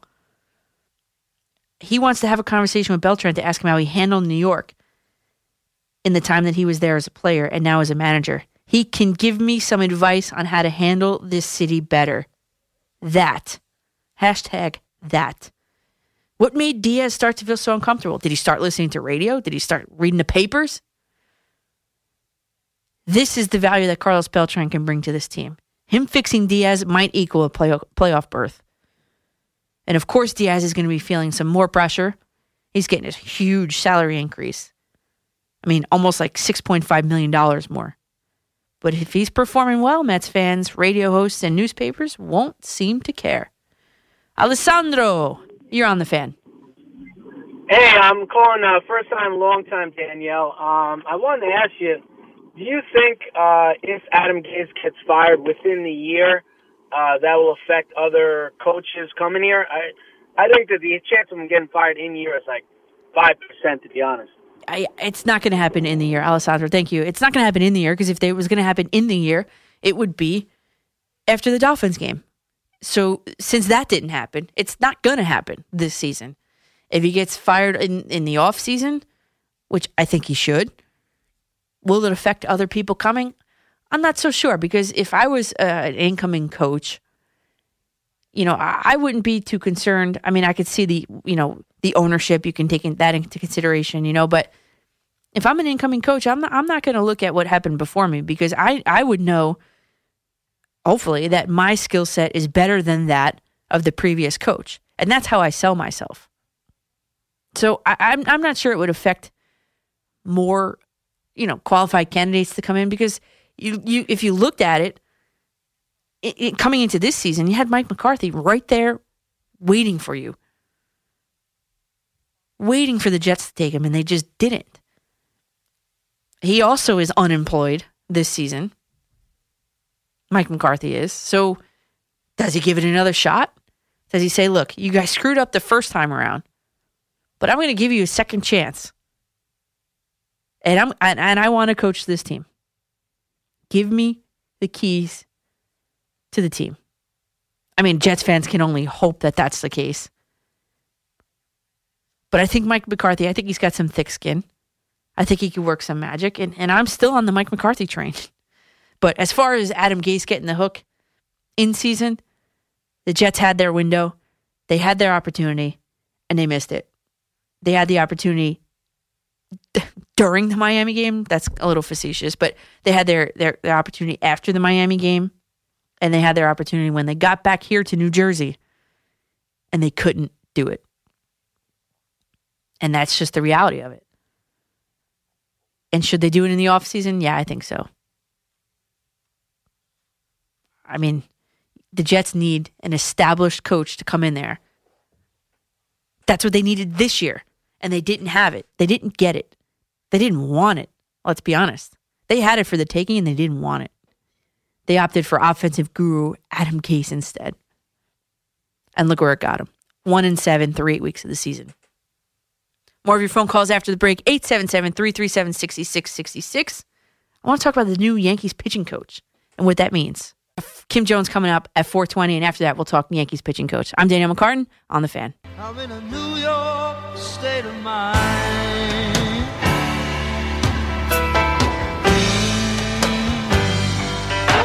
Manning on third and ten. He fires, and the catch is made by Cruz, who breaks free. One man to beat. Victor Cruz down the sideline. Cruz is going to take it all the way, tying an NFL record. 99 yards from Manning to Cruz. That play, voted the best play at MetLife Stadium, was the turning point of the Giants' 2011 Super Bowl season. And now I have Kim Jones, outstanding NFL Network correspondent and host here at WFAN, on the line. She's here to help us decode this year's, not Super Bowl, MetLife Bowl. Kim, thanks for joining us tonight.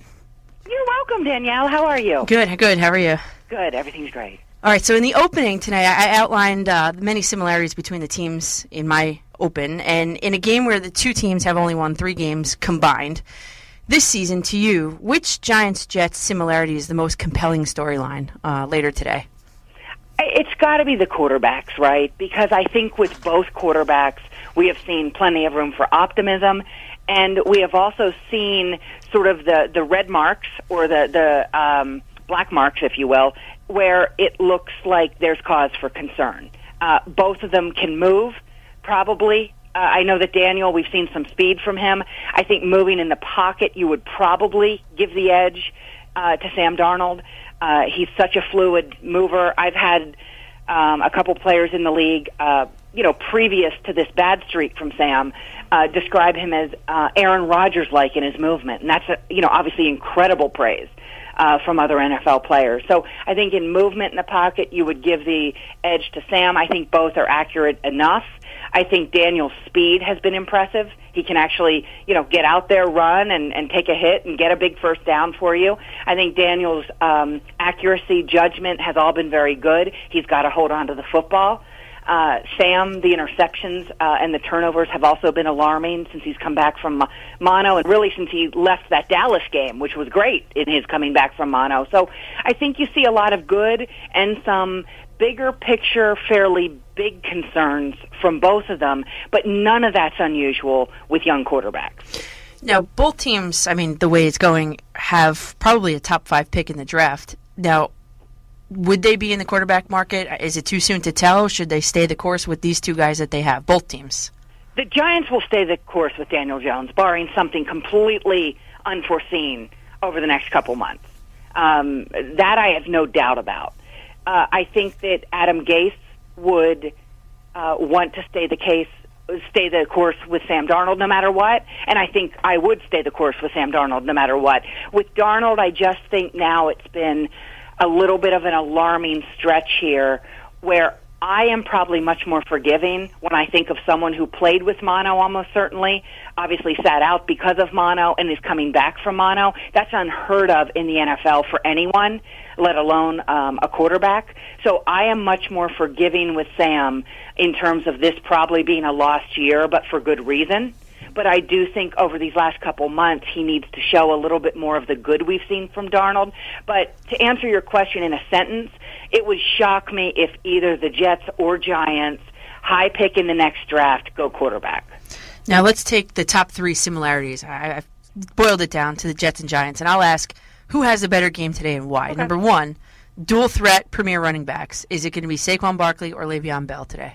Well, I think recent history tells us probably Barkley, but maybe not the Barkley that we were used to seeing a year ago. A lot of that has to do with the offensive line. A lot of that has to do with the skill players around him and the attention that defenses have to give to them or don't have to give to them. So um, my guess would be Barkley. I I do suspect we are due at some point a breakout from Le'Veon Bell where we say, "Oh, that's Le'Veon Bell," but is his line good enough to do it? Um, if it is on, if it is Sunday, if it is good enough to do it against the Giants, that will be an incredible indictment of the Giants' defensive line, which, in my opinion, has not, frankly, played very well this season. Now, developing young quarterbacks, Daniel Jones or Sam Darnold has the better game? My sense is that Daniel Jones will have the better game. The, the Jets have issues, as we know, all season at cornerback. Uh, those haven't gone away. Um, they don't have their middle linebacker, which was the key signing of free agency, of course. And C.J. Mosley, who played every snap basically in Baltimore, has hardly been able to stay on the field for the Jets this season, his first with them. So um, my sense would be that I would go Giants on that one. And now, third and final, we have two coaches that are pretty much square on the hot seat Pat Shurmur, Adam Gase. Who has the better game? Well, I'm going to say Gase because I think the expectations for him at this point are so low. And uh, my sense is that at some point he finds something. Uh, Sam certainly helps him out in that regard, and that that the absolute, you know, bright light of the hot seat leaves Adam Gase at some point. Only partly because it's hard for me to even imagine two more months of this kind of pressure and scrutiny on Adam Gase. It might happen, but as I stand here right now, it's hard for me to imagine it staying at that high pitch for two more months. You know, Pat Shurmur has had uh, some certainly many rough moments this season. He takes you know music away from practice this week. You know, I have no idea what kind of effect, if any, that has on anything. Mm. To be honest with you, um, you know his play call on a on the what became the safety against the Minnesota Vikings is easily the worst play call I've seen at least this season in the NFL, uh, and maybe beyond. Now I don't see every single game, I don't see every single play, but it was bad. So. Um, I guess that's how I would kind of answer it. But, you know, really, you know, we're talking about two coaches, both of whom could really use a win uh, in this game, obviously, not only for themselves, but for their team. And we're talking with Kim Jones on the fan. And now you, you've got Leonard Williams, the only player to play for both the Jets and the Giants in the same regular season. And you got to be thinking in that t- sense, advantage Giants, right? Because he knows the entire Jets playbook, et cetera, et cetera. How does each team kind of account for his knowledge? Is he like a spy, you know, in a, in a sense? Well, I think he can certainly give some insight. You know, he knows that Jets personnel uh, probably better than he knows the Giants offensive personnel. You Mhm. know, so Yeah. um, yeah, I mean, I think Leonard can be helpful. Um, you know, it's been funny, sort of the rebirth of Leonard, who um, is a really is a good player. He's a really good player. Is he someone that offensive coordinators need to scheme against? Not always, to be honest with you. Now he does get pressure more than any of the Giants, particularly interior defensive linemen. So from that regard, he's a win for the Giants, no doubt, because he is active and he is pressuring quarterbacks generally. So. Um, but it's funny because you know the Jets clearly made the decision he would be not not be part of their future. Otherwise, they don't trade him. The Giants have made a decision. They surely believe he is part of their future because you don't give up a third for that uh, if for just these last couple months. So it is interesting. I have said and written for NFL.com that I do believe he is going to be a fascinating case study for the rest of this season, um, especially in this game because Danielle, we are going to be able to see Leonard Williams, what he did with the Jets this season under Gregg Williams, obviously previously under Todd Bowles, and what he does with the Giants under James Bettcher. That to me is going to be pretty interesting to see which coach, which team gets more out of Leonard Williams. And just rewind to the beginning of the season and then fast forward to now. Which team is more surprised where, where it sits in the standings? Oof. I mean, I hate to cop out, but it's pro- it's got to be both. I mean, there's no way the Giants thought they'd have two wins. There's no way the Jets thought they'd have one. There's no way I thought about any of this. I mean, we aren't even covering this game on NFL Network with TV reports pregame, Which is amazing. which is amazing. They play once every four years. It's the New York market. Right. It's the Jets and Giants. There are compelling storylines. There just really aren't winning storylines. And you know, I'll be covering you know the Buffalo Bills, who are six and two. And at some point at NFL Network, we start to look playoff teams. We start to look teams that will be um, obviously viable down the stretch. And in that case, you know, they felt comfortable sending me to the Buffalo Cleveland game, and that's where I'll be. So it is amazing. I, you know, I have to believe it's a tie at this point. Uh, they've gotten there in different ways. You could argue the Jets' depth is deeper at the moment. They have injuries to just people they couldn't lose. Um, and they've had a really hard time getting out of their own way, and they lost to the Dolphins. I understand that. You can make a case the Jets are worse and are off to a much worse first half of the season, but you can never convince me that the Giants thought they had two wins in them and that this debut season for Daniel Jones would turn into a conversation more about his turnovers than really anything else. Now, we've both established that both teams, it's obviously a must win for both, but you know, obviously one team has to lose. So what about a loss for each team? The ramifications for for each the Giants and the Jets uh, later today. Well, I got to be honest, you know, and this isn't this is just my thought. I think both groups have gotten used to losing. So, you know, I don't know that a loss in and of itself, certainly it doesn't represent, represent anything new, right? Um, it almost represents par for the course or what everyone expects in terms of these fan bases' expectations for their teams. But I do think how a loss occurs in this game, you know, conceivably could matter. You know, is it clearly a coaching decision? Is it clearly a great play, let's say, by the offense? Or is it clearly a defense that is lost and couldn't even function. So I do think how one of these teams loses could be very important. A loss in and of itself, like I said, just isn't that surprising at this point for the Giants or the Jets. And we're talking with Kim Jones on the fan, and I just wanted to do one Jet specific, one Giant specific question for you. And um, you know, you alluded to it, coming off a loss to the tanking, winless until that point Dolphins. Yeah. Have and you being around the building, have you been able to gauge ownership's pulse on Adam Gase's job security? My sense, and I am not, I'm not going to, uh, you know, say this is my reporting, my, um, you know, any news I'm conveying to you, uh, because I really haven't been at the Jets and Giants this particular week at all, to be honest with you. I've been in Buffalo and Cleveland. But my sense is Christopher Johnson uh, understands what's happened in terms of injuries, in terms of some circumstances, in terms of a roster that needs rebuilding. He didn't fire Mike Maccagnan when he fired him for no reason. So I have to believe with Christopher Johnson, there's probably more patience from ownership, certainly, than there is from the fan base at this point. And my Giant specific question is going to be I mean, they're struggling to punch the ball in the end zone. They're 24th in red zone touchdown efficiency, Yep. one for five versus the Cowboys on Monday Night Football. Yep. How can they rectify that problem in settling for field goals? Well, probably a little bit of better play from the offensive line, probably, and probably everyone else, to be honest with you. Probably some different play calling, perhaps a little bit more creative play calling. Um, there's got to always be a way, right? Because Danielle, in the NFL, you can't just sit around and wallow in "woe is us." You can't do it because teams are going to pass you by. Um, the Buffalo Bills still have more wins at MetLife Stadium this season than either the Giants or Jets. That's amazing. That's amazing. It's amazing. The Giants, if they win, could tie the Bills with their second win at home. But the Bills still have that record. The Bills, since I saw a note the other day that really surprised me. I think since 2017, the Bills have more wins than the Giants and Jets combined. Wow. I mean, that kind of stuff is startling when you think of the the you know resources that these teams have and the fact that parity is so uh, encouraged and really parity is the mode of of operandi in the in the NFL. They want teams to be 8 and 8.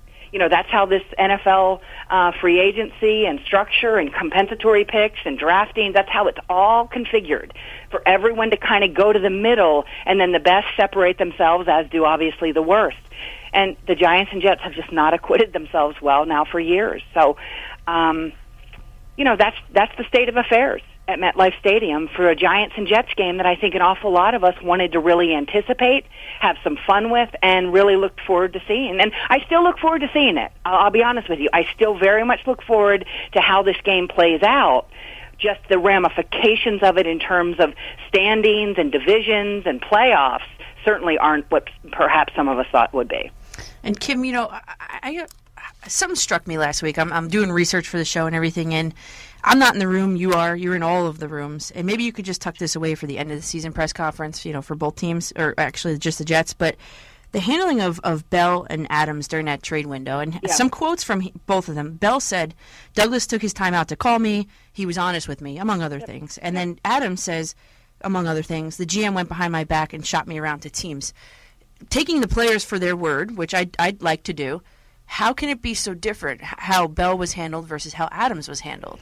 Well, I, I think some of it is what Le'Veon alluded to. He's what 27 now, so he's a veteran. He's certainly a veteran in this league. He said he would have reacted the same way if he were Jamal's age, which I think Jamal's 24. He might be 23. I think he's 24. So I think some of it is the emotion of the players, which you know, again, I am much more tolerant of players who some are much more emotional, some don't show us any emotion, Right. and either is okay with me. Mhm. And I understand that not everyone thinks either is okay um, especially the emotional guy gets you know, a lot of knocks. So I think a lot of it's that. Um, for Le'Veon, he's been down this road before. Remember, he made himself a business decision last year to sit out. Right.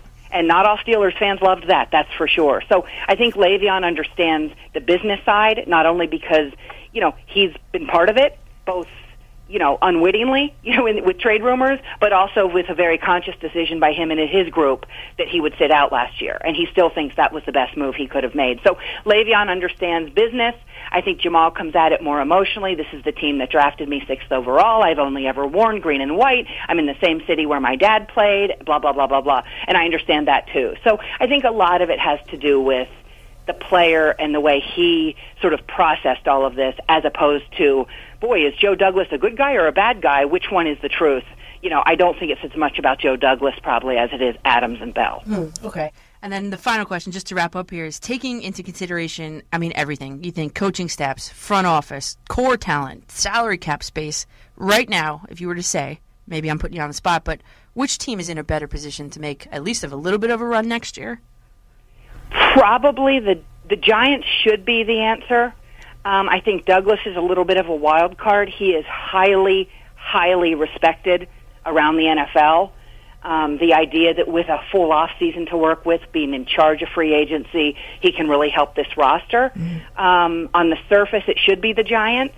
Uh, the the Joe Douglas factor, given the way he is spoken about from people who've either worked with him or know him or just have dealt with him and have great respect for him, I think Joe Douglas has a chance to flip that.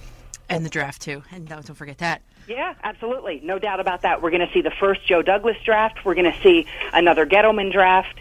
Um, and if, let's put it this way, if Dave Gettleman is indeed right about Daniel Jones, probably nothing else matters.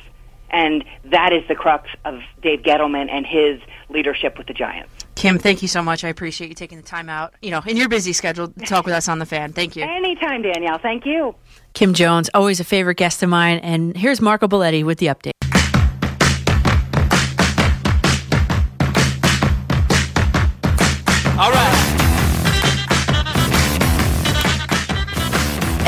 I'm Danielle McCartan back with you. We are at 4:44 in the morning on the East Coast, New York City, Lower Manhattan to be more specific.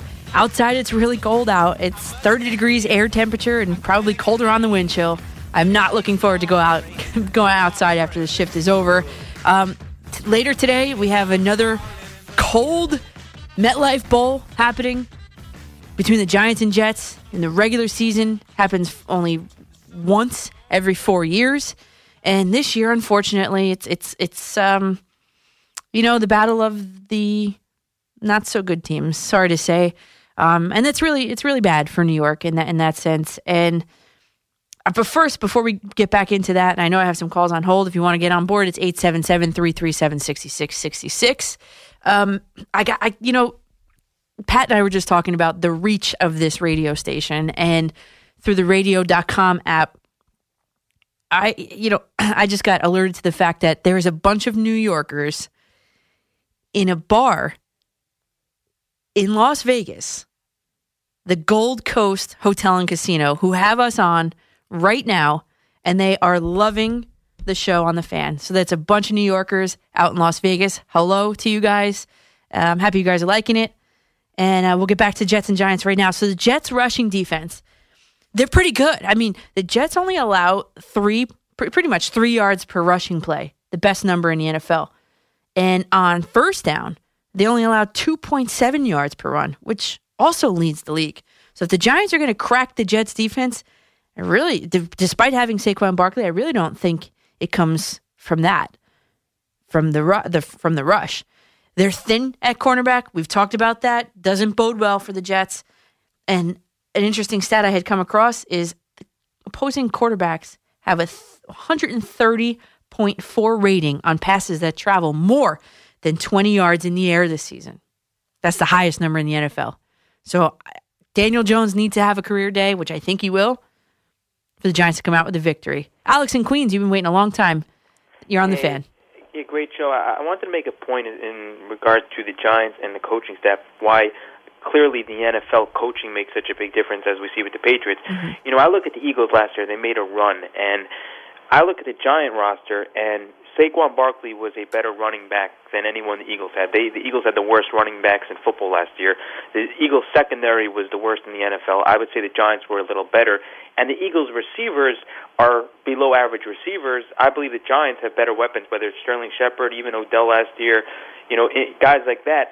So in many areas of the team, the Giants were better at. Now, you want to see the quarterback, Nick Foles versus Eli Manning. Statistically, Eli Manning's a better quarterback than Nick Foles. So you can say that's a wash.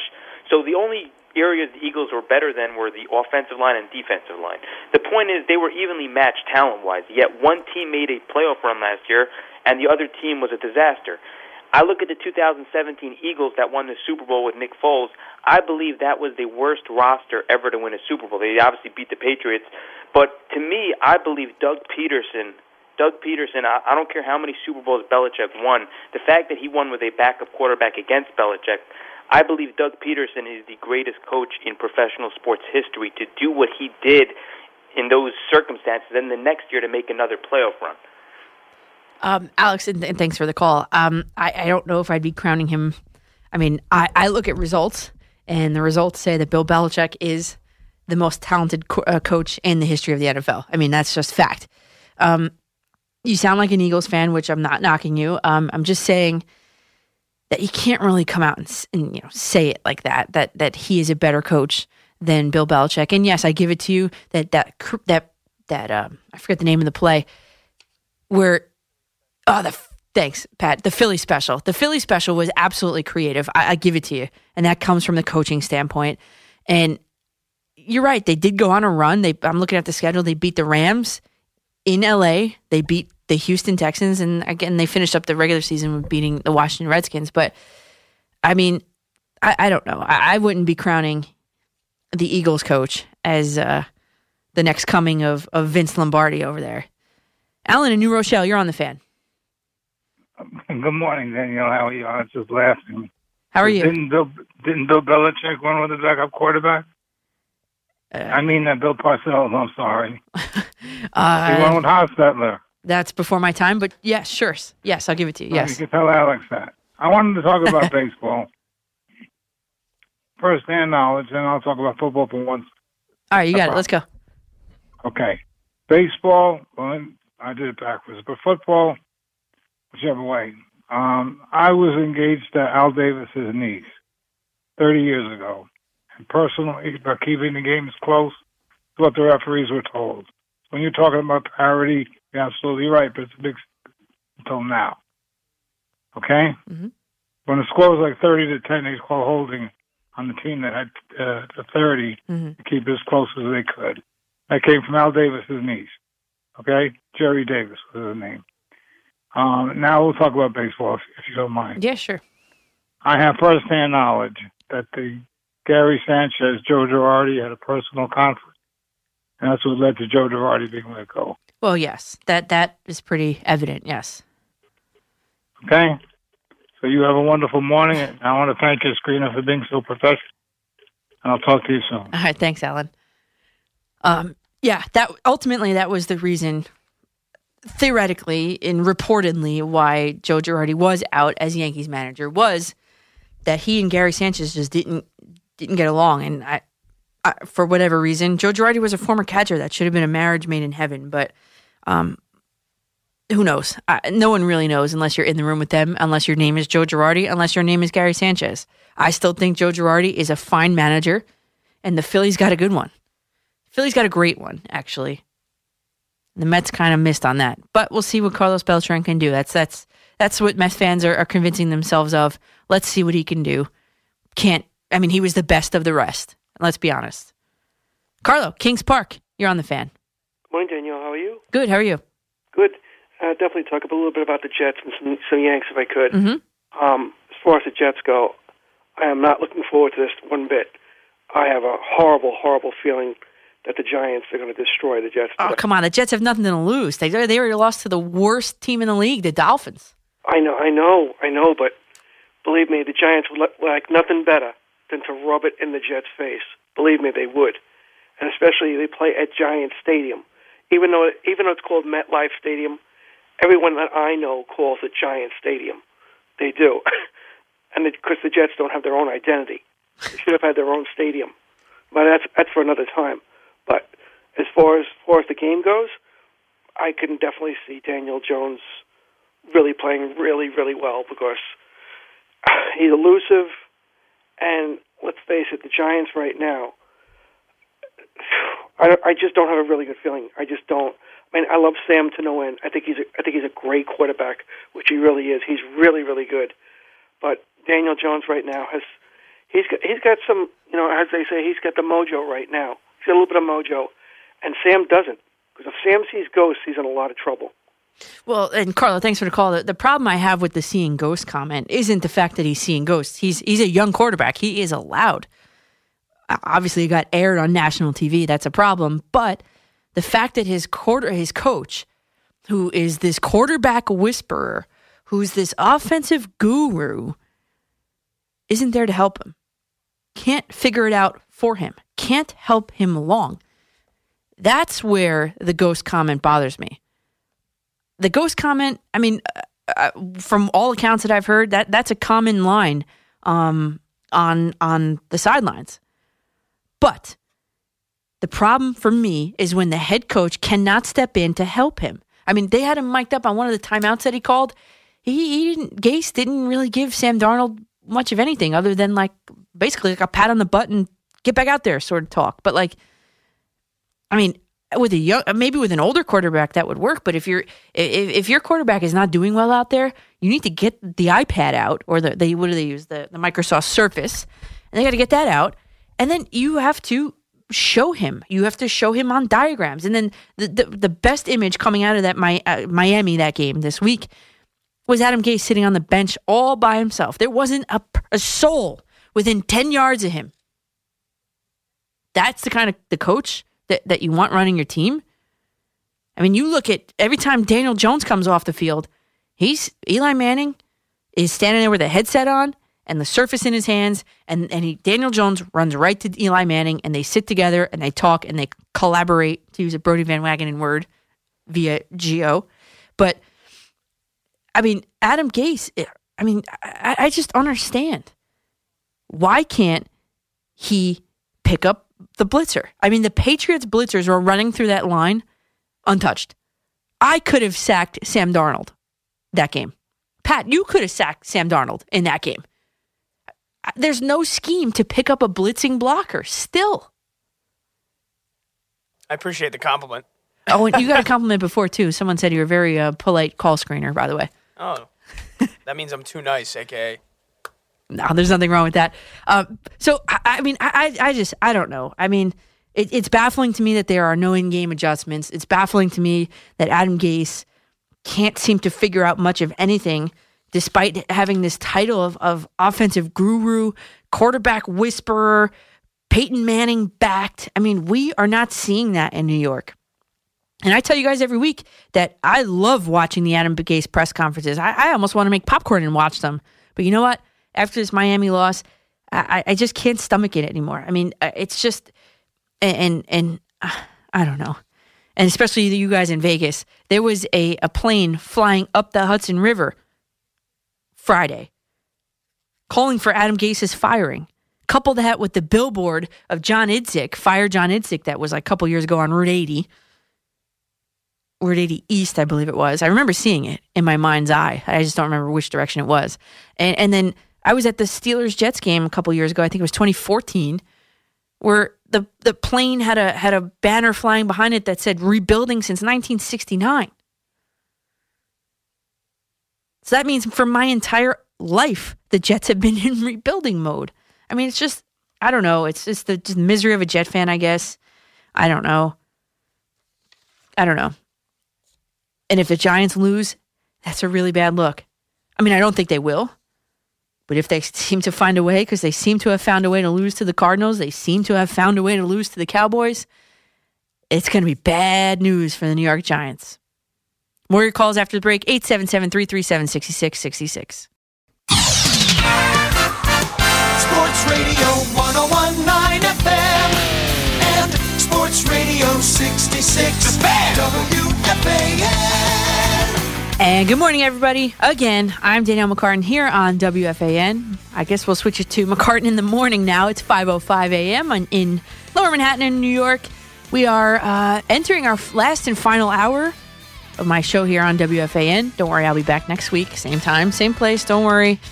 And uh, we have covered a lot tonight, and I'd like to just reset reset a little bit. We have lots of callers on hold. If you want to join the queue, join the line, it's 877-337-6666. Um, we have here in this area a one o'clock game that everybody says they're not interested in, yet we've talked the most about this tonight here on my, my program. We have the Jets hosting the New York Giants in the 2019 regular season edition of the MetLife Bowl. The only bowl game that both teams are going to see this season, at least. I mean, that's that's not breaking news or anything. Oh, but something did come through on Twitter. Ian Rapoport had tweeted just not long ago, actually, that Le'Veon Bell has declared himself good to go on social media, so he will be playing. For those of you fantasy owners that do have him, including me, in my free league, free league. Don't worry, I don't pay for any money. It's just for fun. And uh, Chris Herndon is set to make his debut against the Giants, and he cited a source, whatever that is. So uh, Le'Veon Bell and Chris Herndon, good to go for the Jets. And the one and seven Jets are set to square off with the visiting two and seven Giants later today at MetLife Stadium. When I did the open, I selected Michael Jackson's Man in the Mirror. You know, I love the music. I love incorporating music. And Man in the Mirror is what I picked because it just dawned on me that, you know what? The Jets and Giants are eerily similar. Like looking at each other in the mirror. The Jets have ghosts, the Giants have black cats.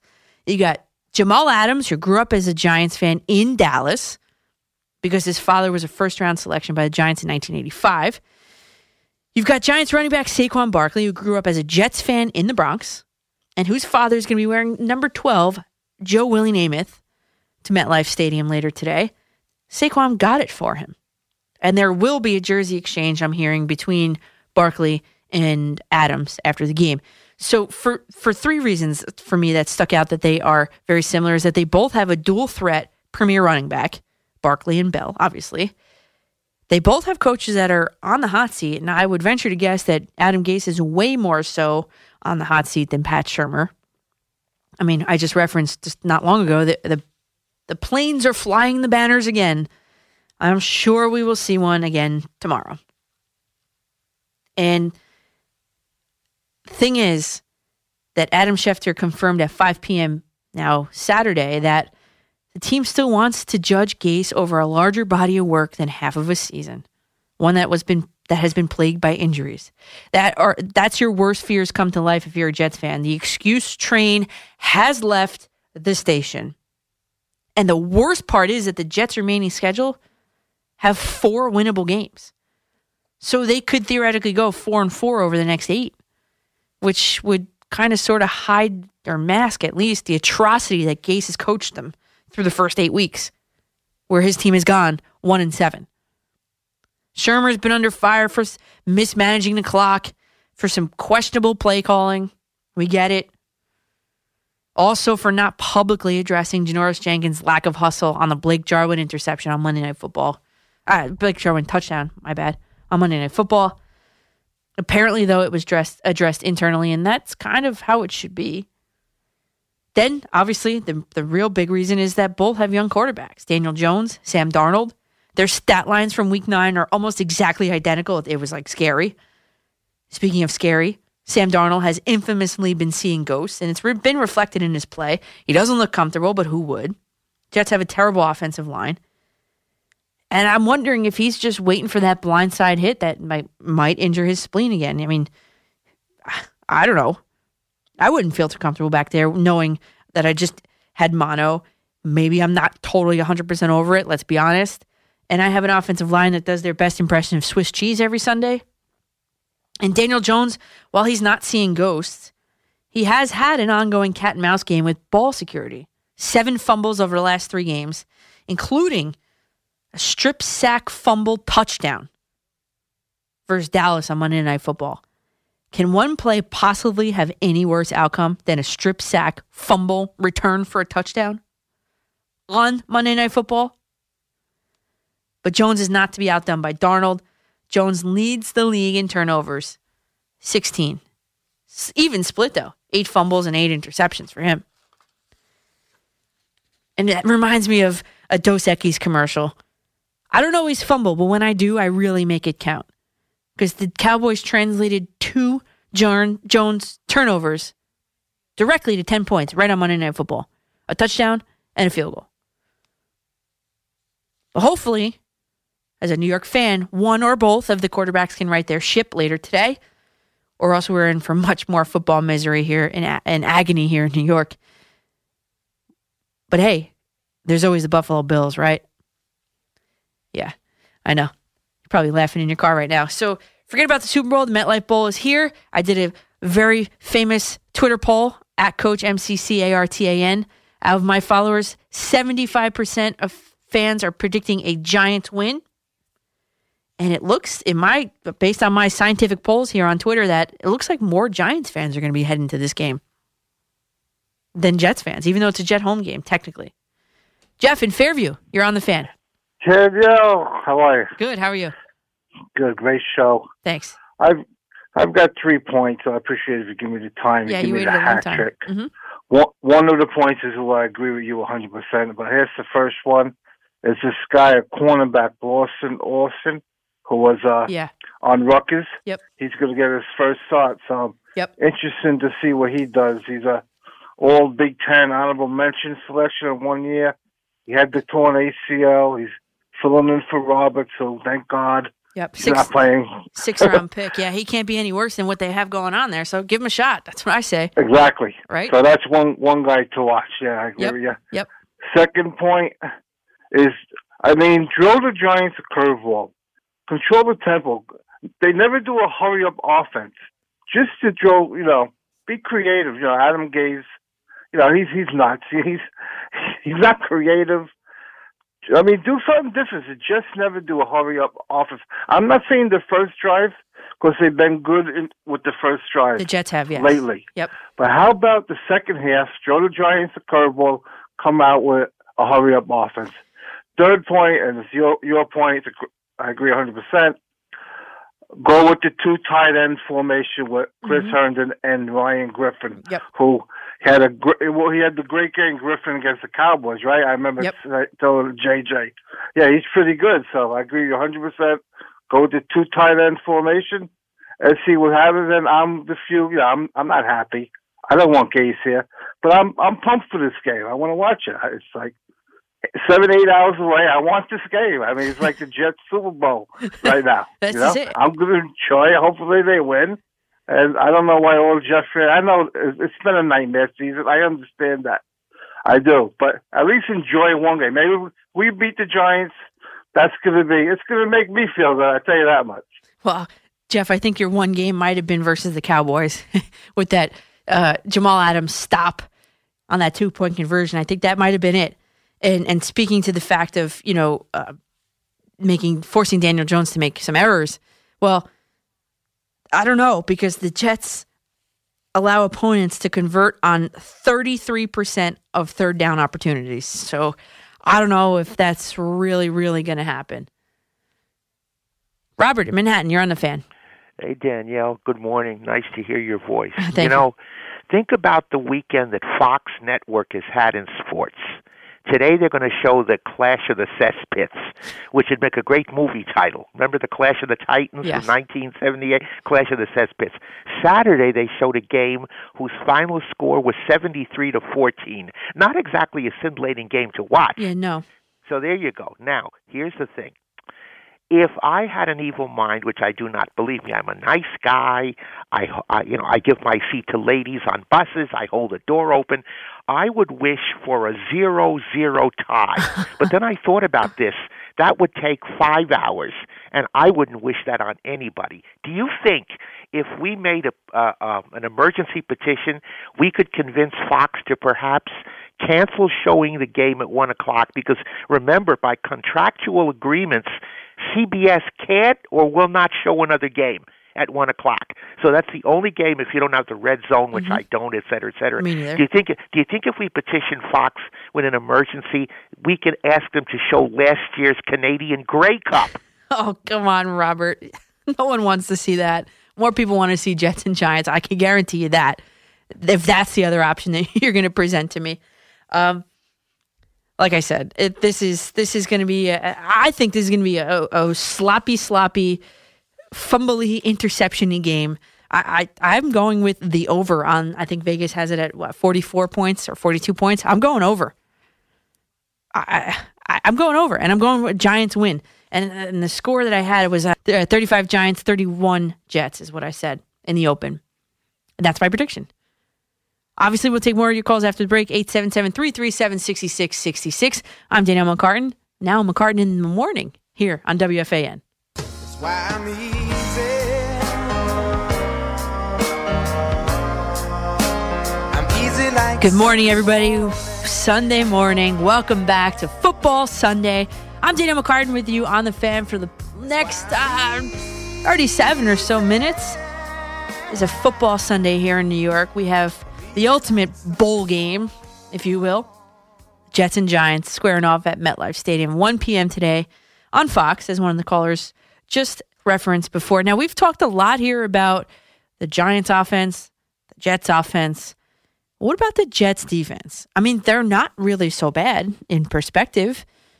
Their passing defense is 13th in the league in yards per attempt, 18th in quarterback rating against, 13th in yards per completion. That's all middle of the road. It's not terrible.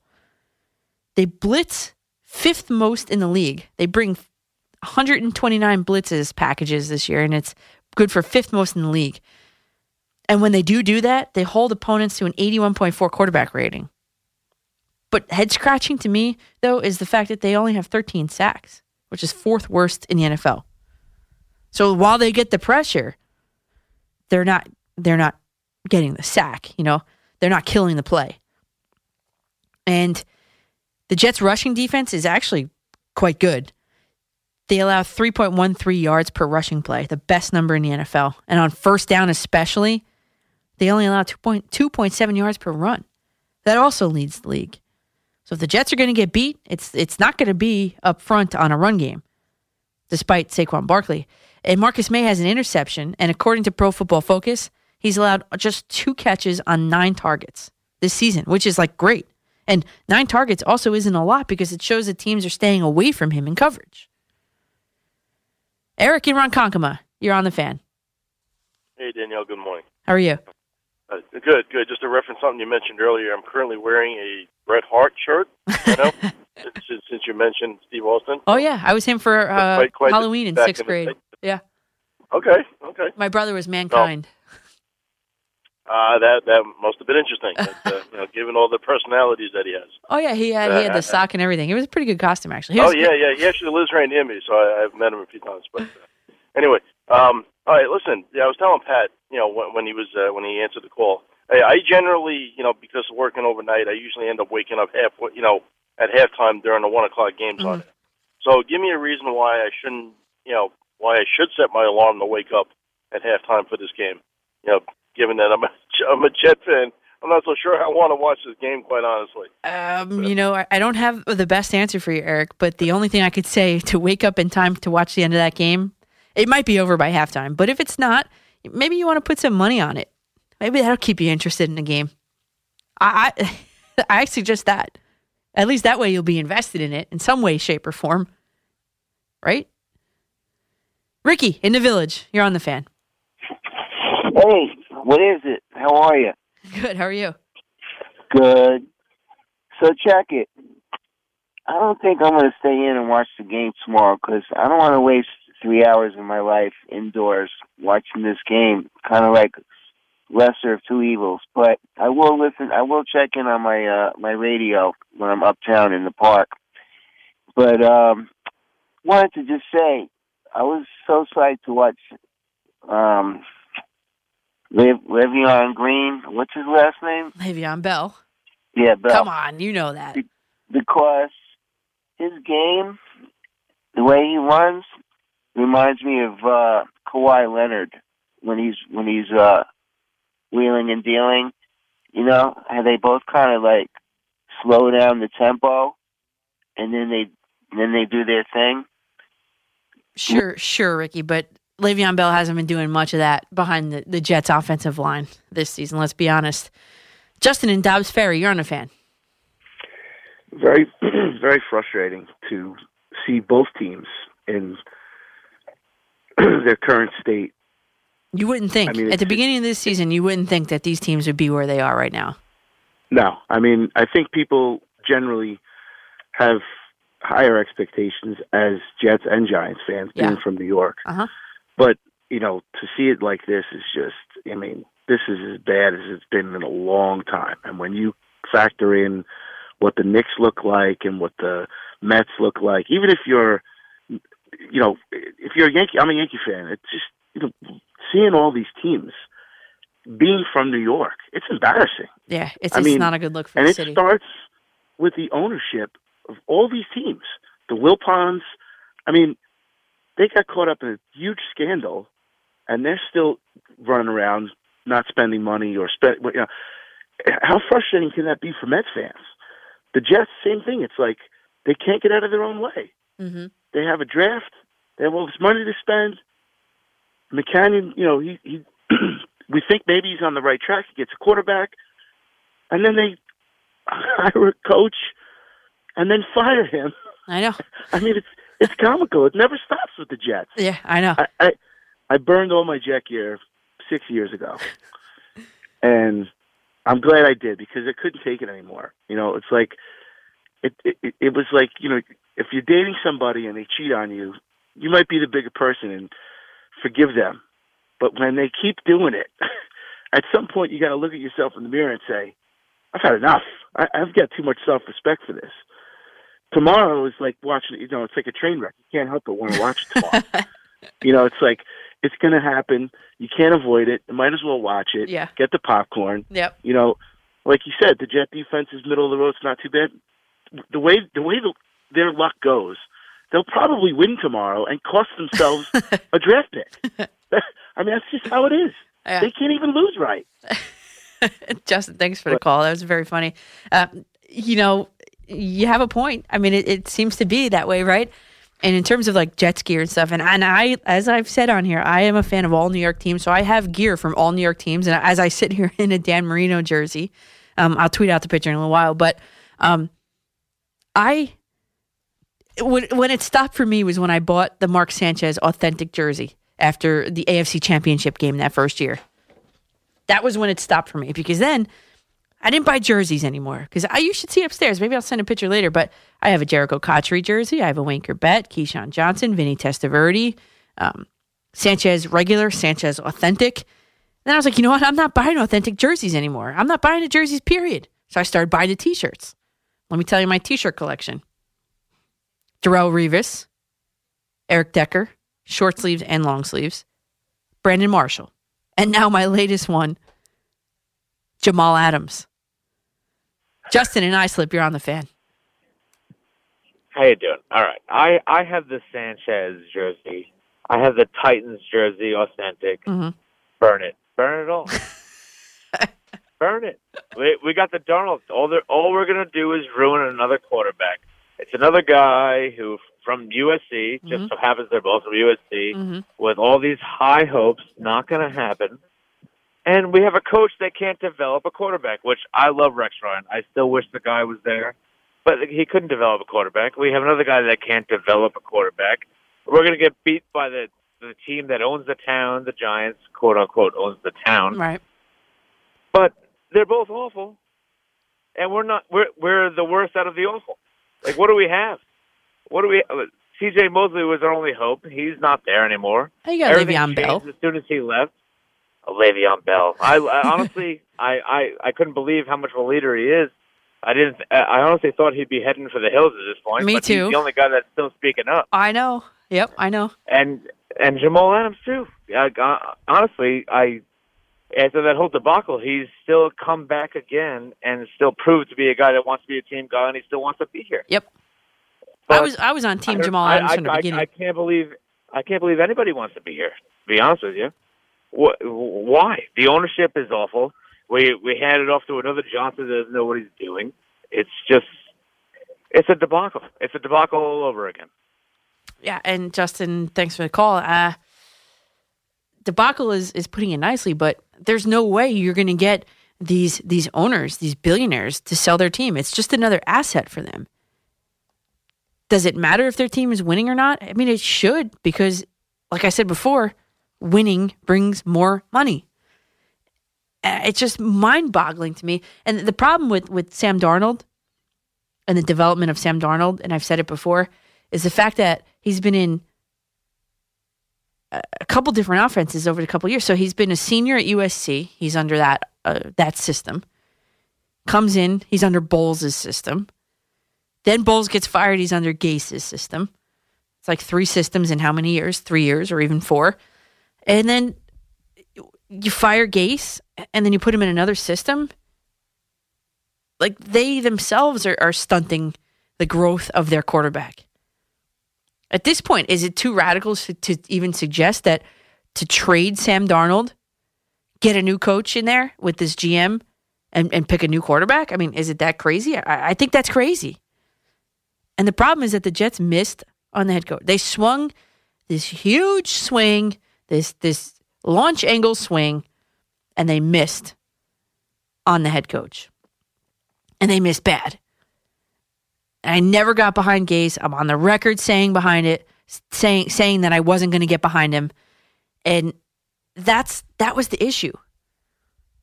Why would the Jets want the the remainder of, of Miami's recycled recycled piece? Why would the Jets want that? And then you could say, "Oh well, he had success in in, Chicago." No, he didn't. I think the highest grade, the highest ranking of his offense, uh, because he was an offensive coordinator over there with the Bears. The highest ranking his offenses have, have ever hit, I think maybe was 18th in his whole entire career, and that was once. So I'm not sold on Adam Gase. I'm not sure why the Jets were sold on Adam Gase. I'm sure Peyton Manning had a lot to do with it. And what the heck is Peyton Manning thinking? I mean, really. I can't, I still, it, it gives me nightmares that the Jets turned down Mike McCarthy, who was willing to come here, head up this, this, to use the caller's words, debacle. And they passed on him. They said, you know what? No thanks. We're going to go with Adam Gase instead. Adam Gase is going to be our guy. I don't understand. I don't understand the logic in that. Or maybe I do. Maybe it's because uh, McCarthy wanted more control than Gase. I mean, but Gase, has a lot. And then I don't understand why they, again, the timeline of, of it all. Mike Maccagnan, his draft picks were, were really bad. I mean, even the first rounders, the, the, the Jets have picked high up for, for often, you know, we could say. So even those, even those, even his picks there, most of them are not even in the league to begin with. And the other ones are on different teams. I think every pick from 2010 to 2017 is on a different team. I'll check that. First round pick. Never mind the guys in the later rounds. They're home playing golf. And we'll wrap this up a little while. Next commercial break, we got 877 337 6666. We'll go probably Mets, Yankees, and then we'll close it out for tonight. I'm Danielle McCartan on The Fan. And I'm Danielle McCartan, back with you guys on WFAN Radio, coming to you from the Mike Francesa studio in Lower Manhattan, New York, New York. City so nice they had to name it twice. um, hey, speaking of New York, New York, um, both New York teams are playing at MetLife Stadium in the MetLife Bowl. My two key matchups to watch today one, Daniel Jones to expose the weakness in the Jets secondary. We know it's a weak secondary. I think Daniel Jones has a career day, especially with Saquon Barkley as a receiver. Barkley has the third most catches on the Giants this season, despite playing in only six games. And the Jets cannot contain running backs that act as receivers. Neville Hewitt's out, or he's listed as doubtful, let's just say. He's terrible anyway in coverage. So who else do they have? James Burgess? Burgess? Oh yeah, he received Pro Football Focus's uh, Pro Football Focus's lowest average grade, lowest coverage grade among all linebackers in Week Eight when he attempted to cover Leonard Fournette in Jacksonville. So that's a bust. So Daniel Jones, I think, might have a career day versus these New York Jets. And then Giants defensive line is my number two with Darnold under duress. The Giants have put some pressure. They've had more than three sacks in six of their nine games. And the Jets have had ton of shuffling going on in that offensive line. Osemele, Kalil, Edoga. I mean, come on. Darnold's got to be smarter with the football, and, and he's not good under pressure. Less than 50% completion percentage, four touchdowns and six INTs. Oh, and then there's this Leonard Williams, the first player in Giants and Jets history to start a game for each team in the same regular season in history. He's caught on to the Giants defense, saying it was similar to Todd Bowles' defense. He's sort of kind of taking it personal that the Jets traded him. And Leonard Williams will have that Giants defensive line prepared for everything. Make no mistake about it. But if Gase's Jets could figure this out, and the way that I suggested was to put a two tight end set out there, because Herndon's going to be back, Herndon and Griffin out there, if they could figure that out and they can execute that, the Giants haven't been very good in passing defense. They're 25th in yards a game, 27th in quarterback rating against, 29th in yards for com- completion. And how I see this game playing out, I mean, when you look at it, it's like that category, advantage Giants. That category, advantage Jets. And you can go down the list and say, go left and right down the list Giants, Jets, Giants, Jets. How I see it is this the Giants are three point favorites, right? This is going to be, a, in my opinion, a slop, sloppy, I keep using the word fumbly, interceptiony, shootout style game. My prediction is that the Giants are going to defeat the Jets 35 31. That game's at 1 p.m. on Fox. Let's head up to upstate New York to talk to Howard. You're on the fan. Good morning. How are you? I'm good. How are you? Are you a Bills hey, fan? thinking. Living in Utica, are no, you? No, I'm a I'm a life, I'm a lifelong Giants fan, Okay. and uh, the way I look at this game is I've taken a different look at it more as a fun game to watch. Mm-hmm. I mean, if you watched the LSU Alabama game in the second half last night, yeah, last night it Yeah. was full of fumbles, interceptions, muffed punts, good calls, bad calls, but it was the edge of your seat game. Now, I know it had different ramifications, but I'm looking at this more like a a game you play in the backyard Thanksgiving morning with all your friends. Uh, and, just something to. Yeah. Just, it's going to be fun, but it should be a high scoring shootout. and and that's what I think too. I mean, this is going to be a sloppy game, and if it's not, I don't know. Maybe we can make another bet about that. I'm, I clearly I'm not good at bets because I'm sitting here in a Dan Marino jersey because the Jets lost to JJ's Dolphins. Then you got Edwin Diaz, the New York Mets, tell, telling everybody that a shaky 2019 doesn't mean I'm a bad pitcher. Just because I've had one bad season doesn't mean I'm a bad pitcher, was the quote. Well, maybe he's right. He seems to think it's his curveball. The stats back that up. Opposing hitters bat about 300 against uh, his curveball. And that I think he's he's going to be heading down to spring training to Port St. Lucie earlier than he had in seasons past. Well, he's only played with the Mets, you know, for the one, but um, he's going to be heading down there earlier. He's going to aim to throw seven to ten bullpen sessions to get it right. And um, here's my own two cents. I'm not ready to run Edwin Diaz out, out of town yet. He's not getting the Adam Gase treatment from me. The guy's got a good work ethic. You're seeing it already. He's pinpointed the issue. He's got a plan to work it out even earlier than last year, prior to spring training. And when you look at his body of work from last season, you think about the save versus the Nationals on the opening day. He retired them in order. And as we know, the World Series champions, they weren't playing like it at the time, but he retired them in order on 14 pitches. By April, something happened on April 9th, 29th, or April 30th, even. Because on, before that, he had eight saves and eight chances and a .84 ERA. After then, he blew seven of 25 save opportunities. He allowed 14 home runs in 47 in the third innings, and the ERA became 6.65. Enter Carlos Beltran now. They're two Puerto Rican natives. They faced each other three times in the American League West. Diaz with the Mariners, Beltran with the Astros and Rangers. And career, Beltran's two for three with a strikeout, a single, and a double versus Diaz. But they played together on the Puerto Rican national team in the World Baseball Classic. And there was a quote that had come out from Diaz, and he said, I want to have, uh, regarding um, Beltran, he said, I want to have that conversation to ask him how he handled New York in the time he was here as a player and now as a manager.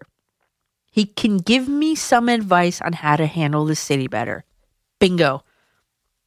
It's not about the pitching, it's about the mentality of pitching in New York.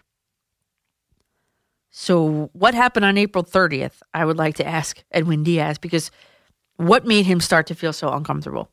Did he start listening to the radio, maybe? Did he start reading the newspapers? And though I was so pro Girardi for these Mets, this is the value that Carl Beltran can bring to this team. Him fixing Diaz might just equal a playoff berth. Because, as we all know, or maybe you don't, I will tell you now, Diaz is going to be feeling even more pressure next year because he's going to go from making just about $600,000, a little over $600,000, to making $7 million. And as New York fans, we expect the ones that we pay to, to deliver.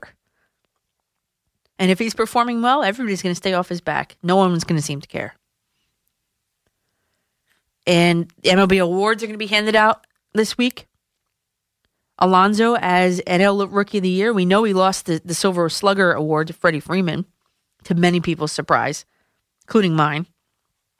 So they went the way of the higher batting average, the voters, because Alonso, to everybody, was the epitome of slugger.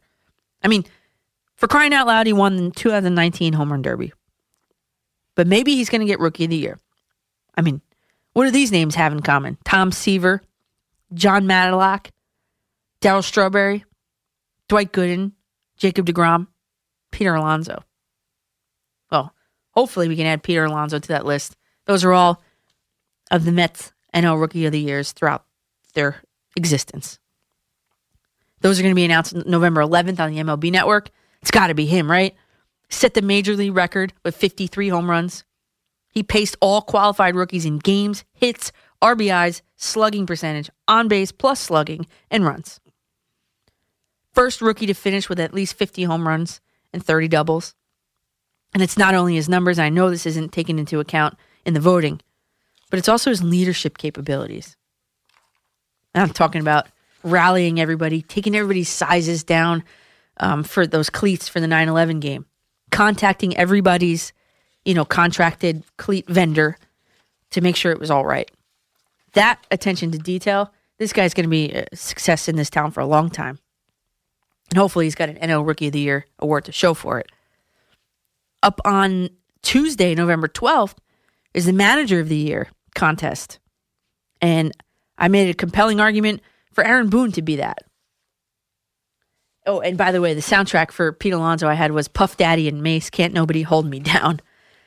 The Yankees, I got levels because Aaron Boone and his statistics driven um, department, especially with pitching, and we didn't talk talk about it as much as I wanted to. We can save it for next week, the hiring of the new pitching coach. But Aaron Boone, in my opinion, should have should be named manager of the year on Tuesday.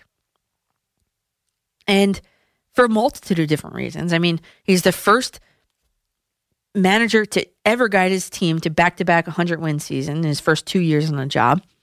He's one of the three finalists, as we mentioned. And last year, he placed fifth in the manager of the year voting a year ago. So, like, what more does the guy have to do? Win a World Series? But that doesn't even seem to be, you know, what these guys are looking for, these voters are looking for. There's no rhyme or reason. Uh, guys that have had the highest payroll in baseball have won. Guys that have had the second to lowest payroll in baseball have won.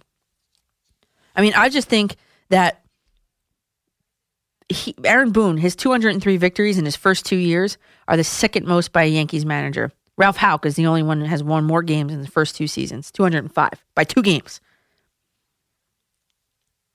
And 30 different New York Yankees spent time on the IL this season. 30. And as as a coach, just to keep everybody working in the same direction, paddling in the same direction, the revolving door of talent coming in and out of your door, just to have everybody keep their heads on straight and focused at the task at hand and still to win 103 games and the first AL title since 2000 and AL East title since 2012. I mean, he, this, he's had savages in the box, you know. Ne- hashtag next man up has become become a thing on Twitter. There's an emoji, Yankees emoji, paired with that. That next man up philosophy.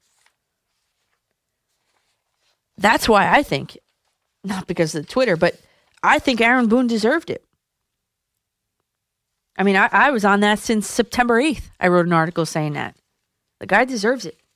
And we'll find out on November 12th if, in fact, he does get it. Because, in my opinion, it's a yes. Call me a New York homer. I mean, we talked all night about the Jets and Giants, Mets, Yankees, a little bit of Knicks. Frank Ntilikina is coming into his own. Just want to say thanks to all the callers. Could not have done it without you. It's been a fun four hours. I love coming here talking to you guys. Another thank you to Kim Jones, the NFL Network reporter. You know her here on WFAN as well. We hyper focused on a detailed comparison and contrast to the Jets and Giants. Great job to Pat behind the glass, Marco on the updates. Enjoy NFL's Week 10 action. It's the battle at MetLife Stadium for bragging rights. Well, you know, kind of. On the eve of Veterans Day, it's the NFL Salute to Service Day. So thank you to all our veterans and their families. Freedom is not free. Go out and thank a veteran today, everybody. See you next time. Same bad time, same bad channel. Oh Sports Radio 66. The Fan, WFAN.